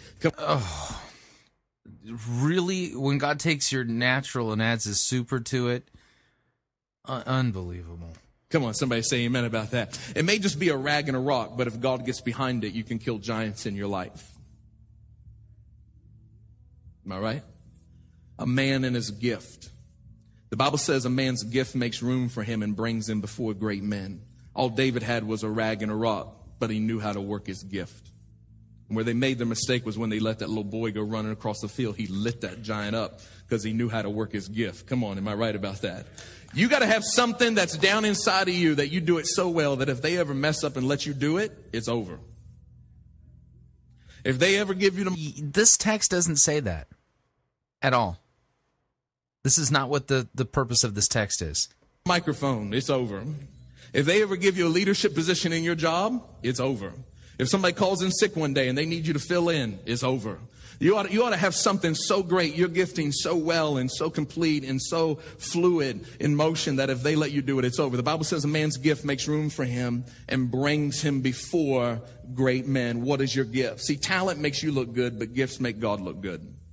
And God is intent on all the gifts and talents that He gave you are for His glory, not for your glory. Somebody say amen about that. And, and, and that is my prayer for our church that, and I want you to hear this, that our families, that our kids, that our marriages, that our relationships, that I want God to do something so great through Passion Church and here at Maple Grove and in this city and in Brooklyn Park. I want God to do something so great in these cities that, that the city and government and people uh, around the city and leaders look at our church and say, there is no way that they would be able to accomplish what they accomplished in such a short period of time unless it had been God, unless God was with it. Come on, the Bible says, unless the Lord built the house, those that labor build in vain. Am I right about that? It is God who is building his house. And God says, I'll build my church, and the gates of hell will not prevail against it. God knows how to build his church. Somebody say amen. And I just want our church, I want us to do something great for God. I want us to, we have one opportunity in this life. We pass this way once. Am I right about that? We pass this way once. And I want us to leave a dent in this world that is so great that people will talk about us when we're gone. I want to impact the world for Jesus Christ. I want us to leave a mark on this planet for what. If he wanted to impact the world for Jesus Christ, then he would preach the word correctly. He would actually tell us about Jesus and what Jesus has done and how Jesus left a dent on the universe and telling instead of telling everybody they need to leave a dent. This is not why Nehemiah 6 was written. What we did for the gospel of Jesus Christ. Is anybody with me? Shout amen today. I want us to grow. How many people want your church to grow? That was weak. How many people want your church to grow? Church is more fun with more people. Whatever we do, it's just more fun if there's more of us. I promise you. Church is more fun with more people. It, it's no fun when you're by yourself. I, I, was like, I grew up and I grew up with two sisters and none of them want to play sports with me. So I would go out and, you know, and, and I believe, you know, I was like, I'm Joe Montana and Jerry Rice and I would go out and I'm like throwing footballs to myself and running and trying to catch on the other end, scoring touch. It's no fun when you're by yourself. Anybody with me on that? You know, it's more fun with more people. And I want us to do something so great as a church. I want marriages to be so amazing in this church that people go, man, that just has to be a God thing in that area. I, want young people to stand up for righteousness and stand up for holiness and say, you know what, I'm not getting into a dating relationship until I'm ready for marriage. I know that that's popular. I know it's the end thing to do, but I love God more than I love you and God didn't send you. God would never send you to me to take me away from Him. If anyone's come in your life that's caused you to walk away from God, God didn't send them because God would never send someone to you to take you away from Him. God's not like some crazy girlfriend who gets her girlfriend to go over and tempt you to see if you really love. Well, if that's true, um, let's just say that it is, then God would never have sent you as a pastor because you're not pointing them to God, that the God who's revealed in Scripture, and pointing them and teaching His Word. You're pointing them to your ideas. These are this is just a litany of all of the things that you think but when did your ideas, your thoughts, your dreams, your aspirations somehow rise to the level of the scripture that should be taught on a Sunday morning in church? Love him. He's not interested in setting you up just to see if you can get out. He values the relationship too much. Am I helping anybody here today? I want us to do something great for God. And so I have a couple of things here that I just want to talk to you about, a couple of points. I want you to write these down, keep your Bible open. But um, if I had to subtitle it, I'd call it Prodigy Prerequisites. And a prodigy obviously is somebody who does something great, and a prerequisite is something you do before you, you do something else. I remember when I was in college and they said, well, you have to take this class, and the reward for taking this class is that you get to take another class. And I was like, well, that's stupid. That makes. But that's what it was. Anybody even in college can say amen about that. So I want to give you just a couple of points that I believe, or a couple of questions rather, that you need to ask yourself uh, in order for you to accomplish what God really wants to accomplish in your life. So the very first one is will you make your misery, or I'm sorry, will you embrace your misery and make it your ministry? Will you embrace your misery and make it your ministry? Will you embrace your misery and make it your ministry? The two go hand in hand together. Um, I've been in full time ministry now for over 10 years. Yeah, again, do you have a biblical passage that says any of this? You've read to us two verses from the middle of Nehemiah out of context. The, these texts don't say this. Years, and man, there's a lot of misery that goes on with ministry. There's a verse in Proverbs that says, Where there is no oxen, the manger is clean. Basically, if you're not picking up crap, you're not doing anything great for God. It doesn't say that exactly. That's got a different translation, but just chill out. It's cool. You know, Because people are dirty. God made man out of dirt. You keep looking for some other material, you're not going to find it. Person sits beside you is a dirt bag. Look at him. He's a dirt bag. Some of y'all never go to church anymore because that pastor called me a dirt bag. But bathes, brushes, sprays, deodorizes, and everything. But the person sitting beside you is a dirt bag. Your old husband was a dirt bag. The one you're sitting at now looks so cute. He's a dirt bag. He's just a controlled dirt bag. And little by little, you, be, you begin to see little things, and she begins to see little things. The reality is you're two dirt bags shaking them together. But the good news is that God works with dirt. God works with dirt. And the dirt doesn't have to be perfect. It has to be hungry because the Bible says, He that hungers and thirsts after righteousness shall be filled. And that goes all the way back to Adam, where God formed Adam from the dust of the ground. He formed him and then He filled him. He formed him and then He filled him. Adam had come so far away from the dirt that he no longer fit in with the dirt he came from, but he had not come all the way over to allow God to do something complete in his life until he had a mouth to mouth experience with God. You resuscitate. You resuscitate something that's lost its wind. You resuscitate. Adam had a mouth to mouth experience with God. The Hebrew word is zoe. It means to breathe into him. He breathed in him all, all of his future and his destiny. It came from a mouth to mouth experience with God. He, Zoe is a Greek word, not a Hebrew word. He breathed in him Cain, Abel, and Seth, and Ephraim, and Jacob, and Manasseh. And until you let God get mouth to mouth with you and stop running from person to person trying to get them to feel what only God can. Th- This guy, this, by the way, the Bible doesn't teach any of this. This guy is just raving. He's teaching the ravings of his mind. If he were really biblically teaching, he would have an open Bible and be teaching you things in context. Now he's just grabbing stories here and there and not even doing you the courtesy of trying to create the impression it's a biblical uh, doctrine that he's teaching. He just grabbed a word, Zoe, which is Greek, not Hebrew, and and saying now that you have to have a mouth to mouth, you know, meeting with God, whatever that means. fill, you will never be complete in your life. God, I'm teaching somebody today. No, you're not. You're not teaching anybody anything that has any value. These are empty words. This is not the word of God that you're teaching. Came from a mouth to mouth, mouth to mouth experience with God. And a lot of us, we've come far enough away from the dirt that we no longer fit in with the dirt we came from, but we have not come all the way over to allow God to breathe into us the breath of life so that we became a living soul or a living message. What are you even talking about? Another person taking the Genesis story out of context. I hope I'm helping someone. You are not. Trust me, you're really doing a lot of damage to anybody who thinks that you're teaching God's word. Now, you gotta understand something here. I'm gonna read another verse to you, Nehemiah chapter 1, verse 3 and 4. If you wanna turn back just a couple of pages, we're gonna work our way backwards. But Nehemiah was a Jew living in the Babylonian Empire, and um, they had taken God's people captive some 70 years before uh, this, but the This guy sounds like like either Bill or Ted from Bill and Ted's Excellent Adventure. I mean, seriously. Persians took over as the world superpower and kicked the Babylonians out and made a rule that the Jews could go back to their homeland. But when they got back there, they found the city burnt to the ground. And let's read that here, Nehemiah chapter 1, verse 3 and 4. And they said unto me, Those who survived the exile and are back in province are in great trouble and disgrace. The walls of Jerusalem were broken down and its gates have burned with fire.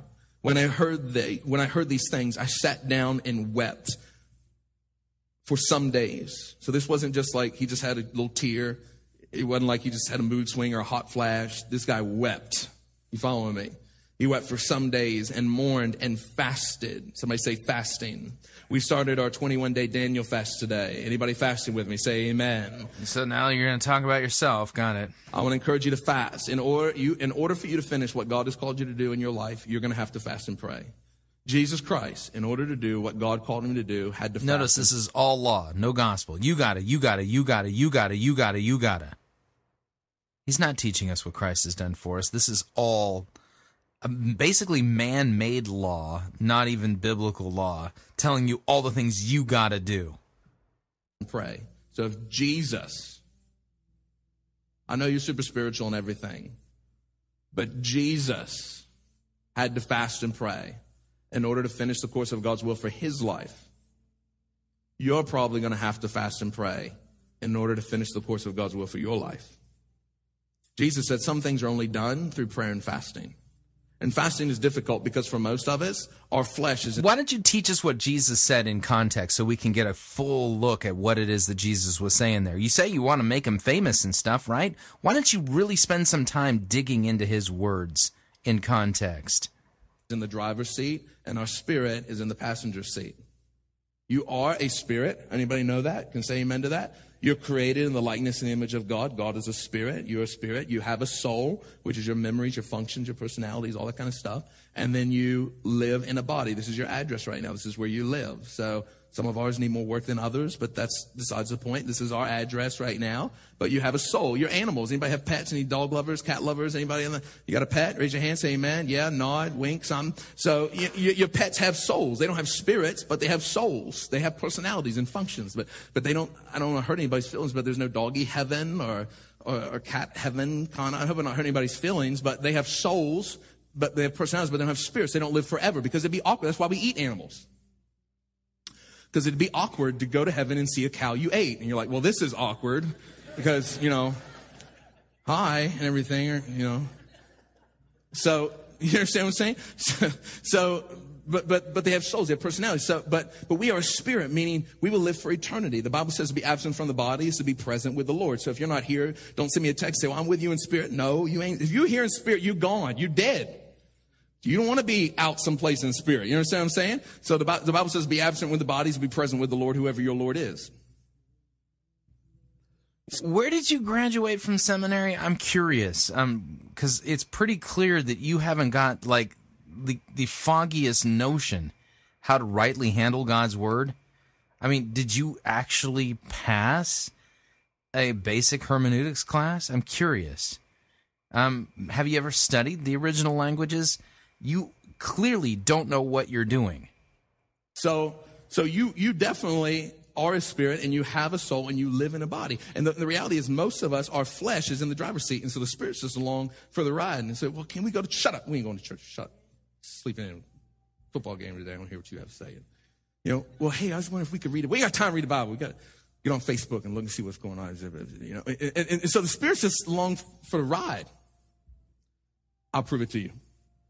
How many people have a phone and you have an app on your phone that says Facebook? Anybody raise your hand? Some of y'all still not telling the truth in church. We're praying for you. So, and then you have a Bible app. And, and on, and on your phone, most of the time the Bible app is like, you know, it's just another button. And so people say, well, I just don't have time to go read my Bible. But we have time to press the Facebook app and scroll through hours of posts just because we're nosy. We're just nosy. But we don't have time to hit the other button. Am I, am I helping anybody here? This is just reality. It's just our flesh is. No, you're not. You're not helping anybody at all. Is in the driver's seat. And that's what fasting does. And fasting, I know some churches say, well, fast Facebook and fast TV. Let me tell you something. You need to fast food. Okay? And I'm not talking about eating fast food. I mean not eating food. Because food is the appetite that feeds all other appetites. Let me take food away from you. You tell me for three days, you tell me if you want smoke or you want steak. You tell me which one you want. Let me take food from you because food is the appetite that feeds all other appetites. Once you're full, now you want these other things. You see? But food is, and, and, and there were luxuries in Jesus' day. Jesus could have said, Hey, I'm just going to walk. I'm not going to use my sandals today. I'm just going to, you know, I'm just going to use, you know, my, my feet got really bright in here for some reason. That's okay. It's the Holy Ghost. They're working on it. But, um, you know, I'm, I'm just, I'm not gonna, I'm not gonna, you know, take the, the donkey today. I'm just gonna walk, you know. There could have been, there's, there's all kinds of luxuries in life, but Jesus fasted food. Okay? Because it kills your flesh. It crucifies your flesh. And he said here that he fasted and that he prayed. Uh, before God and before and before heaven. So, and then if you read from five through the end of the chapter, you'll read one of the most beautiful prayers in all of Scripture. And I encourage you to do that, maybe later today or whatnot. Just continue to read the rest of that chapter. It's an amazing prayer that he prayed. But the reality is, we're going to have to fast and pray in order to finish the course of God's will for our life. Amen. Which text are you preaching out of again? I'm curious where it says this in the Bible. Before he took action to build this wall, he felt pain. Your misery is a good clue of what God's called you to do for your ministry. Well, heretics make me miserable, um, so I guess that explains it. Pastor, what has God called me to do? What's your misery? False teaching, false gospels, people who have no business being pastors because they have not studied and shown themselves approved as workmen who need not blush with embarrassment, who can rightly handle the word of truth. Obviously, you don't qualify. That's my misery. You know, maybe you grew up without a father and you just feel passionate about helping people who never had a dad and teaching them that God wants to be the spiritual father in your life. Teaching that God wants to be more than that in your life. He can love you more than your earthly father ever could. You know, maybe I, I watch people all the time. Um, Travis, uh, you're going to see a video of him here in a little bit, and, and he's doing a, a weight loss challenge for anyone in the church. He's a, he's a, a um, trainer at Lifetime Fitness, and you can sign up for it out in the lobby after service. But um, you know, he's just passionate. He's just like, man, I just hate to see all of God's people, all, a lot of these, all these people, and I just believe God's called them to do great things, and, they, and they're just overweight and they can't do it, and they can't accomplish it, and and so he became passionate, and he was just like, man, this is annoying to me, so I want to do something about it, and and his misery became his ministry. Am I helping anybody here today? Uh, you know, no, not at all.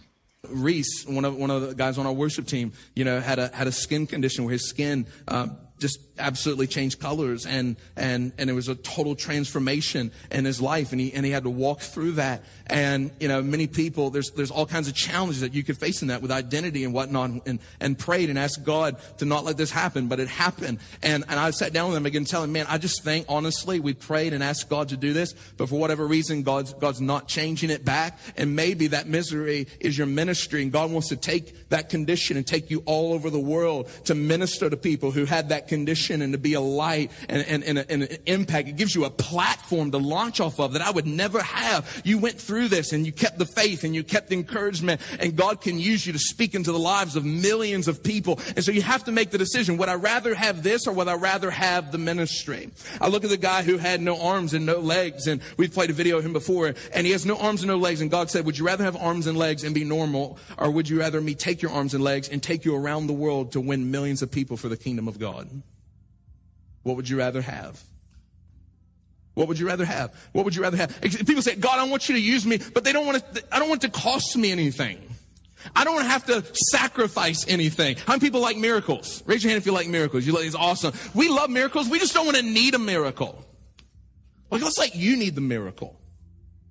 How about you get cancer? Yeah, the folks there at Passion Church need a miracle, right? Because it's going to take a miracle to get this guy to actually rightly teach God's word, literally. Cancer, and then we'll pray for you and God heal you. Let's let you lose your job. And then we'll just, you know, pray and believe God to give you a job. I don't want to go through that. But God's teaching methods are incredible. Am I right about it? The word must be lived out. It's got to go from logos to rhema. Maybe, maybe your ministry is to orphans. Maybe your ministry is to couples. Maybe, maybe. That's why we launch connection groups in our church. So that you can have a platform to do whatever ministry it was that you were passionate about.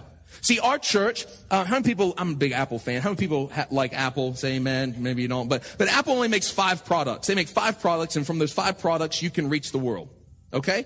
And, and, and even though it's a limited platform, it doesn't minimize the impact of that platform. You can do anything with it. And so our church only, we have a limited ministry platform. We do worship experiences on Sundays and we do connection groups. And through those two ministries, those two platforms, all the ministry of the church takes place. So even though it's a limited ministry platform, it doesn't limit the impact of that ministry. Are you, are you following what I'm saying? So anybody can do anything. You can say, man, I want to do something for, for, for single guys. I want to do something for men's ministry. I want to do something for women women's ministry. I want to do something for couples or singles or, or whatever it is. You, whatever is your ministry could, could, the reality is it could be your ministry. I wish we had more teenagers who are more passionate about winning their fellow students for the, for the cause of Christ. I remember when I, I, got serious and I gave my heart and life to Jesus Christ, I had a meetup with my friends and I said, look. You are aware that uh, the important thing is that Jesus gave his life for you. I, I, think y'all are awesome, and I think y'all are cool. But the reality is, I can't do all the things that we used to do. I just can't do it. I've, I've changed. Well, you've changed. Yes, I have changed. I've changed. To say you haven't changed is to say you haven't grown. Is to say that you haven't matured. And when you give your heart and life to Jesus Christ, there should be a change. And the people who know you now can't believe who you used to be, and the people who know who you used to be can't believe who you are now. And some of the things you used to brag about, now you're saying, now, you're ashamed about. And some of the things you say, Lord, help me to find it. Now you're saying, Lord, help me not to do it because there's been a real and legitimate change in your life. If you get saved and there's no change, I question the authenticity of your experience. Because there should be a real change. Mm, I'm challenging the authenticity of your so called experience because if you truly were a regenerate um, Christian pastor, overseer of Christ's sheep, then you'd be preaching the word as Christ has commanded pastors to do, but you're not. You're just, this is just one long litany of false doctrine and unfounded assertions that can't be substantiated from any biblical text. That's not how Christians behave. That's not what Christian pastors do. So maybe I should challenge the legitimacy and authenticity of your so called experience. In your life. There should, be a, there should be a real legitimate change in your life. I once was lost, but now I'm found. I was blind, but now I can see. I'm different. I'm no longer the person I used to be. And I became passionate. My misery was that my friends didn't know God. And I, and I made that my ministry to win them for the gospel of Jesus Christ, that they may know God. And I wish more of our students would, would, would, would get, get a misery for that, get a burden for that. Or another word is a brokenness for that, so that they would impact their schools and impact their community for Jesus Christ. And I wish more of our parents would get a burden for their, for their kids and for their teenagers and for the house of God and start serving in the house of God and say it's not okay that these things are going on. It's not okay that, that we're having these issues and challenges and difficulties. I wish we get more of a burden for our marriages for our relationships, for our children, to see young people grow up in the house of God, to know God as the Lord and Savior of their life. This is what it takes. So whatever you're challenged about, you look at church, there's something you didn't like here today, hey, maybe that's your ministry. People come to me and say, hey, we need to do something for orphans. Great. Make that your ministry. Because a lot of us grew up in a church where we just drop 20 bucks in an offering plate and we just tell, we, we make suggestions. They had a little suggestion box. Anybody remember the suggestion box? And we make suggestions for ministries that should take place and let somebody else do that. That's not the church that Jesus Christ died for. The Bible says that the church builds and grows itself as each part does its own work. And that we're an Ephesians 4 church. That the, fivefold ministry, you know, apostles, prophets, teachers, evangelists, that the fivefold ministry are there to equip God's people to do the work of the ministry. That we are not to do the work of the ministry for you, that we are there to prepare you to do the work of the ministry. That that's why I'm in your life. I'm in your life to prepare you for ministry. And some of you say, well, that's all great and everything, but I'm, I'm not called to be, uh, uh, you know, a pastor. Let me tell you something. Brother, sister, when you got saved, and you made that verbal contract with God to give your life to Him, if you'd read the fine print in the Word of God, it says that you made a commitment to full time ministry. When you give your heart and life to Jesus Christ, you're called into the kingdom. Okay, why don't you uh, show us that fine print from God's Word? I'd like to ha- actually see you try to teach this from the biblical text. You're called in the kingdom. And the Bible says, whatever you do, do it with all your might. Do it as doing it unto the Lord. Come on, somebody say amen today and give the Lord a clap offering of praise if you believe what I'm saying. Nehemiah was not a pastor. He was a construction worker. He was not a prophet. The dude built walls. Uh, a construction worker. Hmm. You know, I bet you if I were to go into Nehemiah chapter 1, we might find some contrary data. But then again, we wouldn't want a biblical text to get it in the way of the move of the Spirit, apparently, that's upon you at, at the moment. But uh, let's see here. The words of Nehemiah, the son of Hacaliah. Now, it happened in the month of Chislev in the twentieth year, as I was in Susa, the citadel, that Hanani, uh, one of my brothers, came with certain men from Judah. I asked them concerning the Jews who had escaped, who had survived the exile, and concerning Jerusalem. They said to me, The remnant there in the province who have survived the exile is in great trouble and shame. The wall of Jerusalem is broken down, and its gates are destroyed by fire. As soon as I heard these words, I sat down and wept and mourned for days, and I continued fasting and praying before the God of heaven.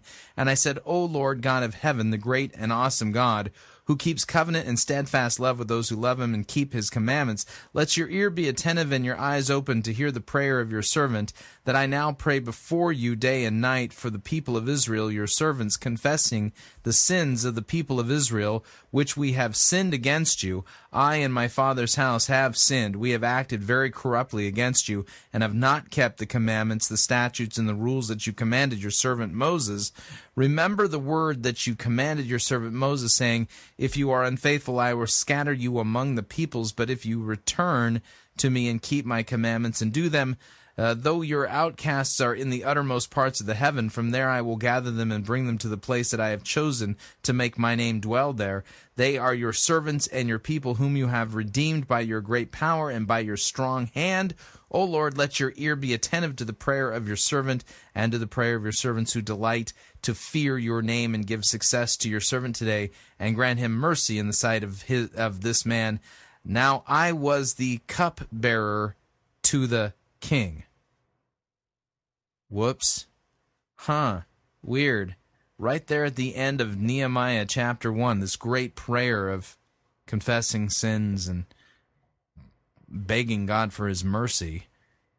It says that Nehemiah was the cupbearer to the king. It doesn't say that he was a wall building contractor for a living. But then again, I, we don't want the details of the biblical text to get in the way of obviously this man's anointing to preach this day. we continue. And he wrote a book in the Bible. Flipping awesome. Don't tell me that God only uses pastors. Come on. Pastors are there to prepare God's people to do the work of the ministry. This is a construction worker who God used as a prodigy to do something so great to save a nation. God wants to use you. And it's going to cost you to be used for the kingdom of God. You know, for me, it was, I just I always knew. I just said, man, I remember growing up as a young man with my Walkman. Anybody remember Walkmans? You know, I remember my Walkman. Somebody, I can, I can remember eight tracks. My dad had a, a Plymouth with an eight track in it. Anybody remember eight tracks? You can't tell me nothing if you ain't ever listened to eight track. That's why the whole album had to be good. When the kids today, they just iPods jump, jump, song song, jump. You wouldn't, want to fast forward or re- rewind. That's why the whole album had to be good because you want to hear a, a song. Well, let's just ride around. Wait till it comes back around. That's how you hear it again. Just drive around.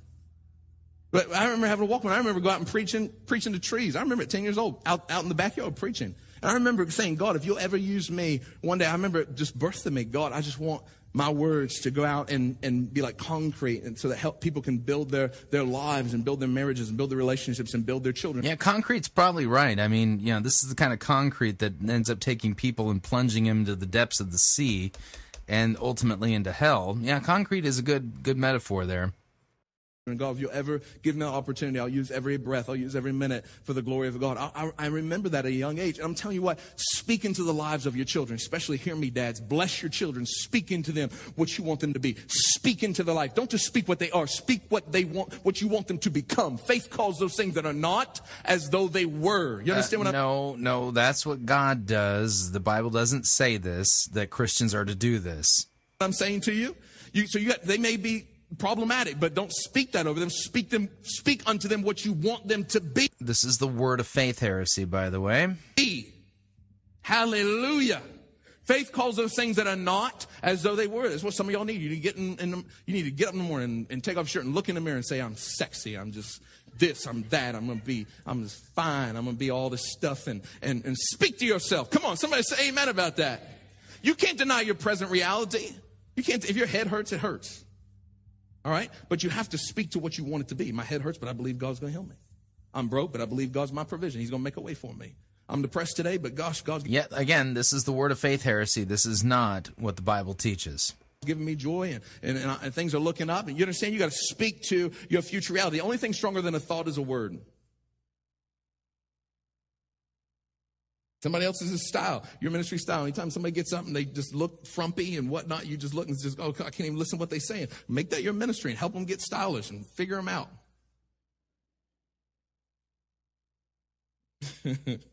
okay, my second point is my last point I'll get to today. But uh, the, no, point number two is will you exchange your comfort for your calling?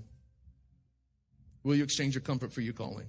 I remember when I walked away from my job. I, I know what it's like. I know what it's like to walk away from a job, making a lot of money and company car and everything. I know what that's like. I know what it's like to walk away um, from family. I'm not saying I have a great relationship with my family, but all my family's back in D.C. and I grew up with, my family, and we, all my family's there, and my wife's family's there, and we walked away from all of that and came to a place. I know what it's like to come out here and live in a basement in Bloomington and drive to Brooklyn Park, and I didn't even know where Brooklyn Park was. And and my pastor pulled a piece of paper out the fax machine, drew me a little road map to Brooklyn Park, and I was coming up here trying to figure out where in the world everything was and who was where and what was going on and, and, and just lost half the time. And I know what that's like. I know what it's like to, to, to step out in faith. See, waters don't part until your feet get wet. Waters don't part until your feet get wet. Uh huh. Um, where does the Bible teach that that that's what it has to be for us? I don't know what you're talking about. And, and you've got to be willing to step out in faith.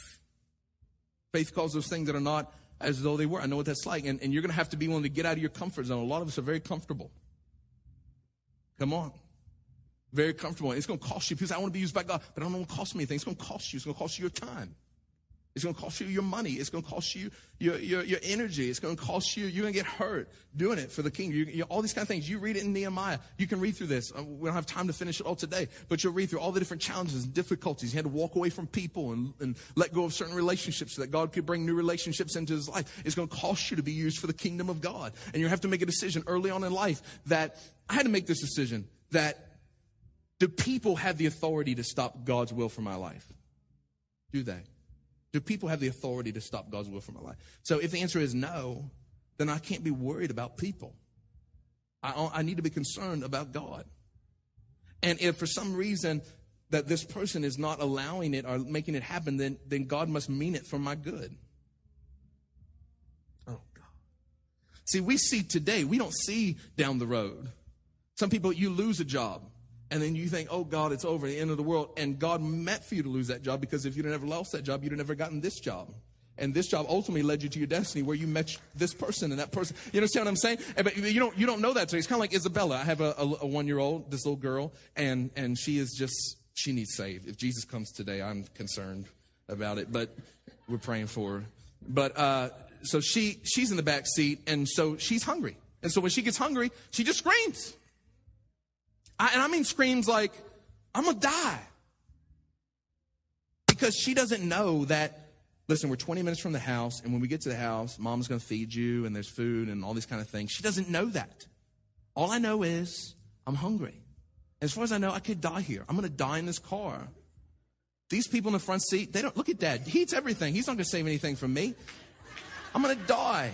I'm going to die right here, surrounded by my family. I'm, I'm going to die. And so she responds like that. Tears and tantrum, kicking, screaming, snot running out the nose, gagging because she thinks she's going to die. She doesn't know that we're on, everything's on control. We're not going to let you die. And you got to tell them, we're not going to let you die. It's okay. It's okay. We're not going to. You understand? And by the time they get around five, seven, eight, they begin to believe you. Right? So we're like that with God. You know, oh God, I'm going to die. You know, I lost my job. I'm going to die. And so we freak out. And God is saying, listen, I know you lost your job, but I'm going to do something in your life in March that's going to bless you for the next 20 Marches. You understand? And you, I know, I, it's cool. It's calm. Shh, shh, calm down, calm down, calm down. See, the same thing you're going with your, going through with your children, God's going through with you. you understand? Yeah, again, you're not teaching anything biblical. These are just all of your weird assertions. And you'll notice that the sappy music is now playing in the background. Apparently, that's the let you know that the Holy Spirit's moving through the audience. Just calm down. I got it. I got you. I got you. I didn't. I didn't bring you. The Bible says if if if an earthly father knows to take care of his children, how much more does our heavenly Father you know, no, not that there's not a sparrow that falls out the sky and he doesn't know. And so we have to we have to lose this fear, this intimidation that God is not for us, that God is not with us. And you're gonna have to learn to trust God. There's gonna be certain people in your life you're gonna have to get out of some relationships. Come on up here, Jason. Bring me my little thing. You- You're gonna have to. There's some relationships you're gonna have to get out of because some of you have people in your life that are just bringing you down. Come on, am I helping somebody here? And there's and and the reality is you're not strong enough yet to to bring them up. Stand up on that chair for me. Don't fall now. We believe in divine healing and everything. But how many people could agree that I could pull him off of there a lot quicker than he could pull me up? So that's how a lot of us are in relationship. People can pull you down a lot quicker than you're going to be able to pull them up. Until you become strong enough. You understand what I'm saying to you? Thank you, Jason. Did a great job. Let's give him a big round of applause. And so you need to develop a circle around your life. I'm not saying to where you don't impact and love others, but a circle around your life that you're careful who you allow into that. I can look at the five closest people in your life and tell you where you're going to be in life. Let me see the five closest people in your life. The five closest people who are talking to you, mentoring you, coaching you is a good sign of where you're going to end up, where you're going to be. People either build you up or they bring you down. If you hung around millionaires all day, you think the odds of you being a millionaire go up or go down? Hmm? You know, you, you hung around people who are depressed, angry. You know, you think the odds of you being like that go up or go down?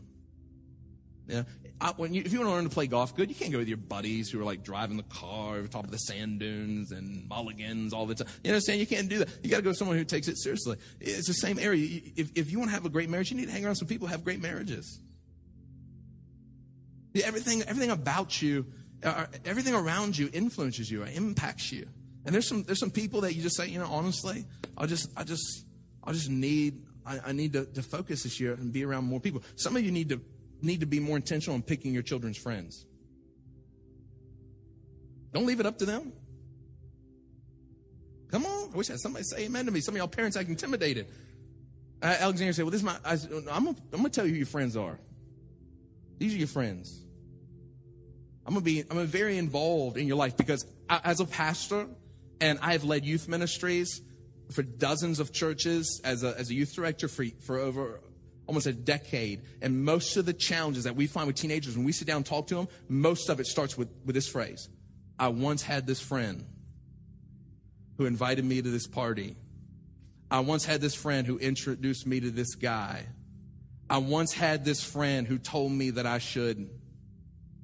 You need to be more intentional in being involved in, your, in who your children pick as friends. Come on, somebody, say amen to me. Get involved in their life.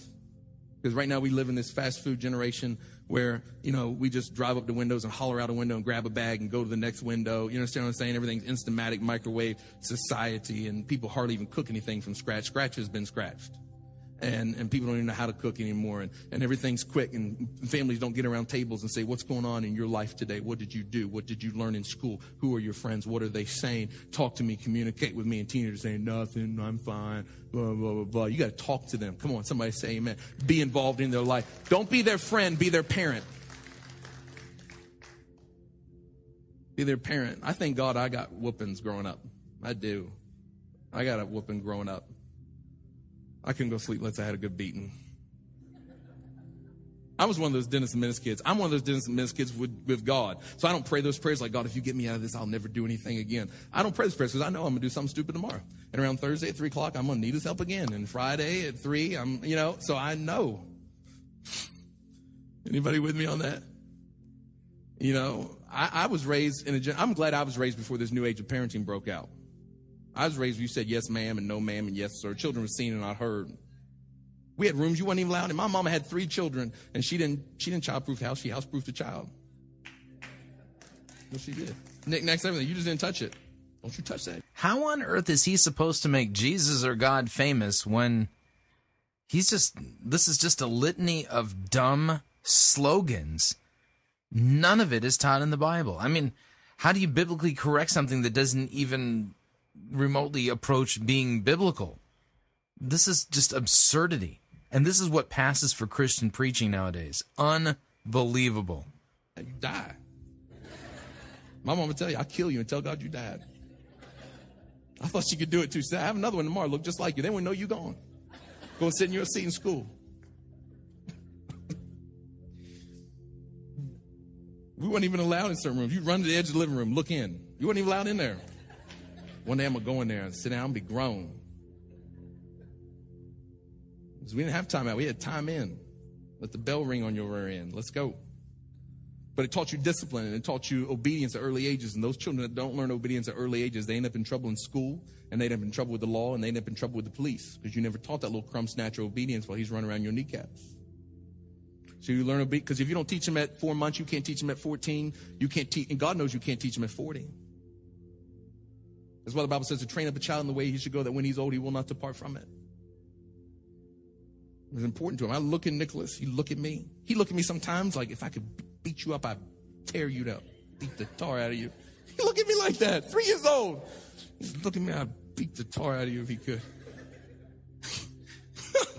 I look at her. I said, I said, you see that temperance in you? I said, I spat that into you. I said, that came from me. And I will not be moved by it.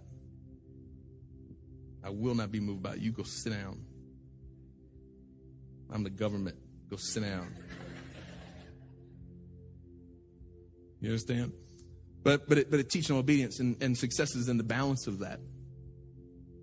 Come on. See, discipline is a rock and love is a feather, and one rock doesn't equal one feather. It takes a lot more love and affection.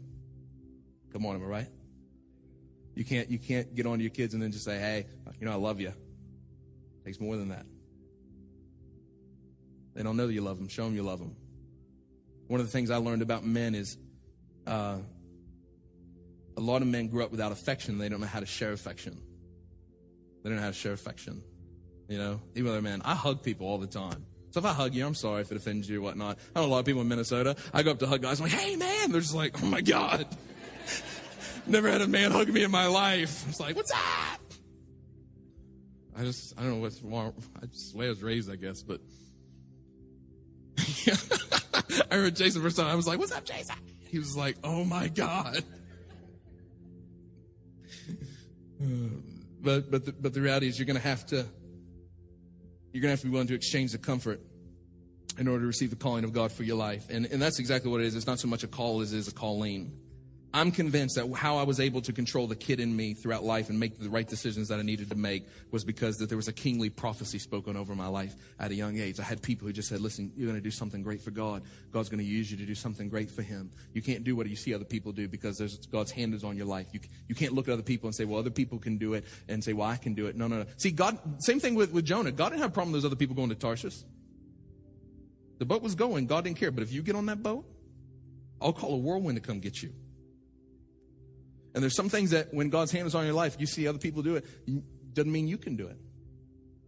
And, and I, I remember that and there's this kingly prophecy spoken over my life. So when, when the kid in me rose up, I was reminded of the king that was in me. That's what God did to David. God called him a king. Oh, so he had the king in him. Wow, who knew? Yeah, he doesn't think too highly of himself, does he? While he was just a kid, God said, I found a man after my own heart, even though he was just a boy. And there was all kinds of challenges and difficulties that he had to go through in his life, but ultimately he became king. And so I want, I want to encourage you to remind the children in your life, remind your spouse, remind your husband that, that, that God's called them to do something great for the kingdom. What is it that God has called you to do? Maybe, maybe you just, maybe you want to be doing, go, go into film or movies, and every time you see a Christian movie, you're like, this just sucks. It's just low grade quality, the acting's poor, and it just makes you just get upset about it. And God's called you to change it for the kingdom. You're gonna, you're gonna write movies and shoot films and go all over the world and do something great for the glory of God. You know, whatever it is. Maybe there's different things or, or whatever, whatever it is. I'm sure God's not called all of us to do the same thing. All the gifts are not the same, but, but God didn't give anybody everything, but He gave everybody something. So figure out what God gave you. And that's why we're calling the church to our fast to bring out the prodigy in you. I remember going with Travis and I said, I think I could run. Anybody like to run? I'm not a good runner. I run like the refrigerator or different things like that, but I'm, I'm in the process of losing weight. And, and the worst part about dieting is die. You've got to die. It's horrible. It's terrible. It's, it's terrible because your flesh don't want to die. And some of y'all on this fast and your body going, yeah, it's proof uh, based on your preaching. Your flesh doesn't want to die. There's a whole lot of you and no Jesus. Apparently, Jesus needs to decrease and you got to increase. This is all about the prodigy and the king that was prophesied inside of you. This is blasphemy. You can't do it. You can't do it. You can do it. You're not going to die. You're going to think you're going to die, but you're not going to die. Am I right about it? You're going to die. You're like, every time you get a hunger pain, pray. And don't pray, you, your, your body, let's pray for some food. Let's pray over food. it's terrible. It's terrible. Because the flesh is strong. Got a will. Oh, God, it's got a will. Am I right? See, I'm, preaching, you I'm going, where am I going to eat? Where am I going to eat? Where am I going to eat? Right? I'm gonna tell you what, you know, I, I, I, want you, I want you guys to join, join with us in this fast. We need it. We can't go through another year. Come on, someone's getting too old. Come on, am I right about it? Someone's getting too old to go through another year uh, of excuses. Why on earth would anybody wake up early on a Sunday morning to go to church to hear this? Serious. We're getting too old, too late in the day. Some of us could go any minute. Smile at me. And so we, are going to go on this fast. We're going to go on a fast. We're going to pray. And so when you get those hunger pains, man, I want to encourage you to pray. I want you to believe God to do something great in your life this year. There's a dream. There's a passion that God placed inside of you. Some of you, there were prophecies that were spoken over your life. No, there isn't. No, there isn't. As a child, and for whatever the reason, you know, because of bad decisions or whatnot, we feel like we can't make it. I said, you know, I honestly think I could run. I think I could do something really great um, in an athletic ability. But because of the, the bad decisions I had made and put weight on and whatnot, it just hides it. It blinds it. So you don't ever think that that could be you. And some of you, that there's gifts and talents that God placed down inside of you, but because of past decisions that you've made, you don't consider it as a possibility that that could be me, that God could use me to do that. But I'm telling you. Boy, this is just, just ridiculous. Is he preaching repentance and the forgiveness of sins?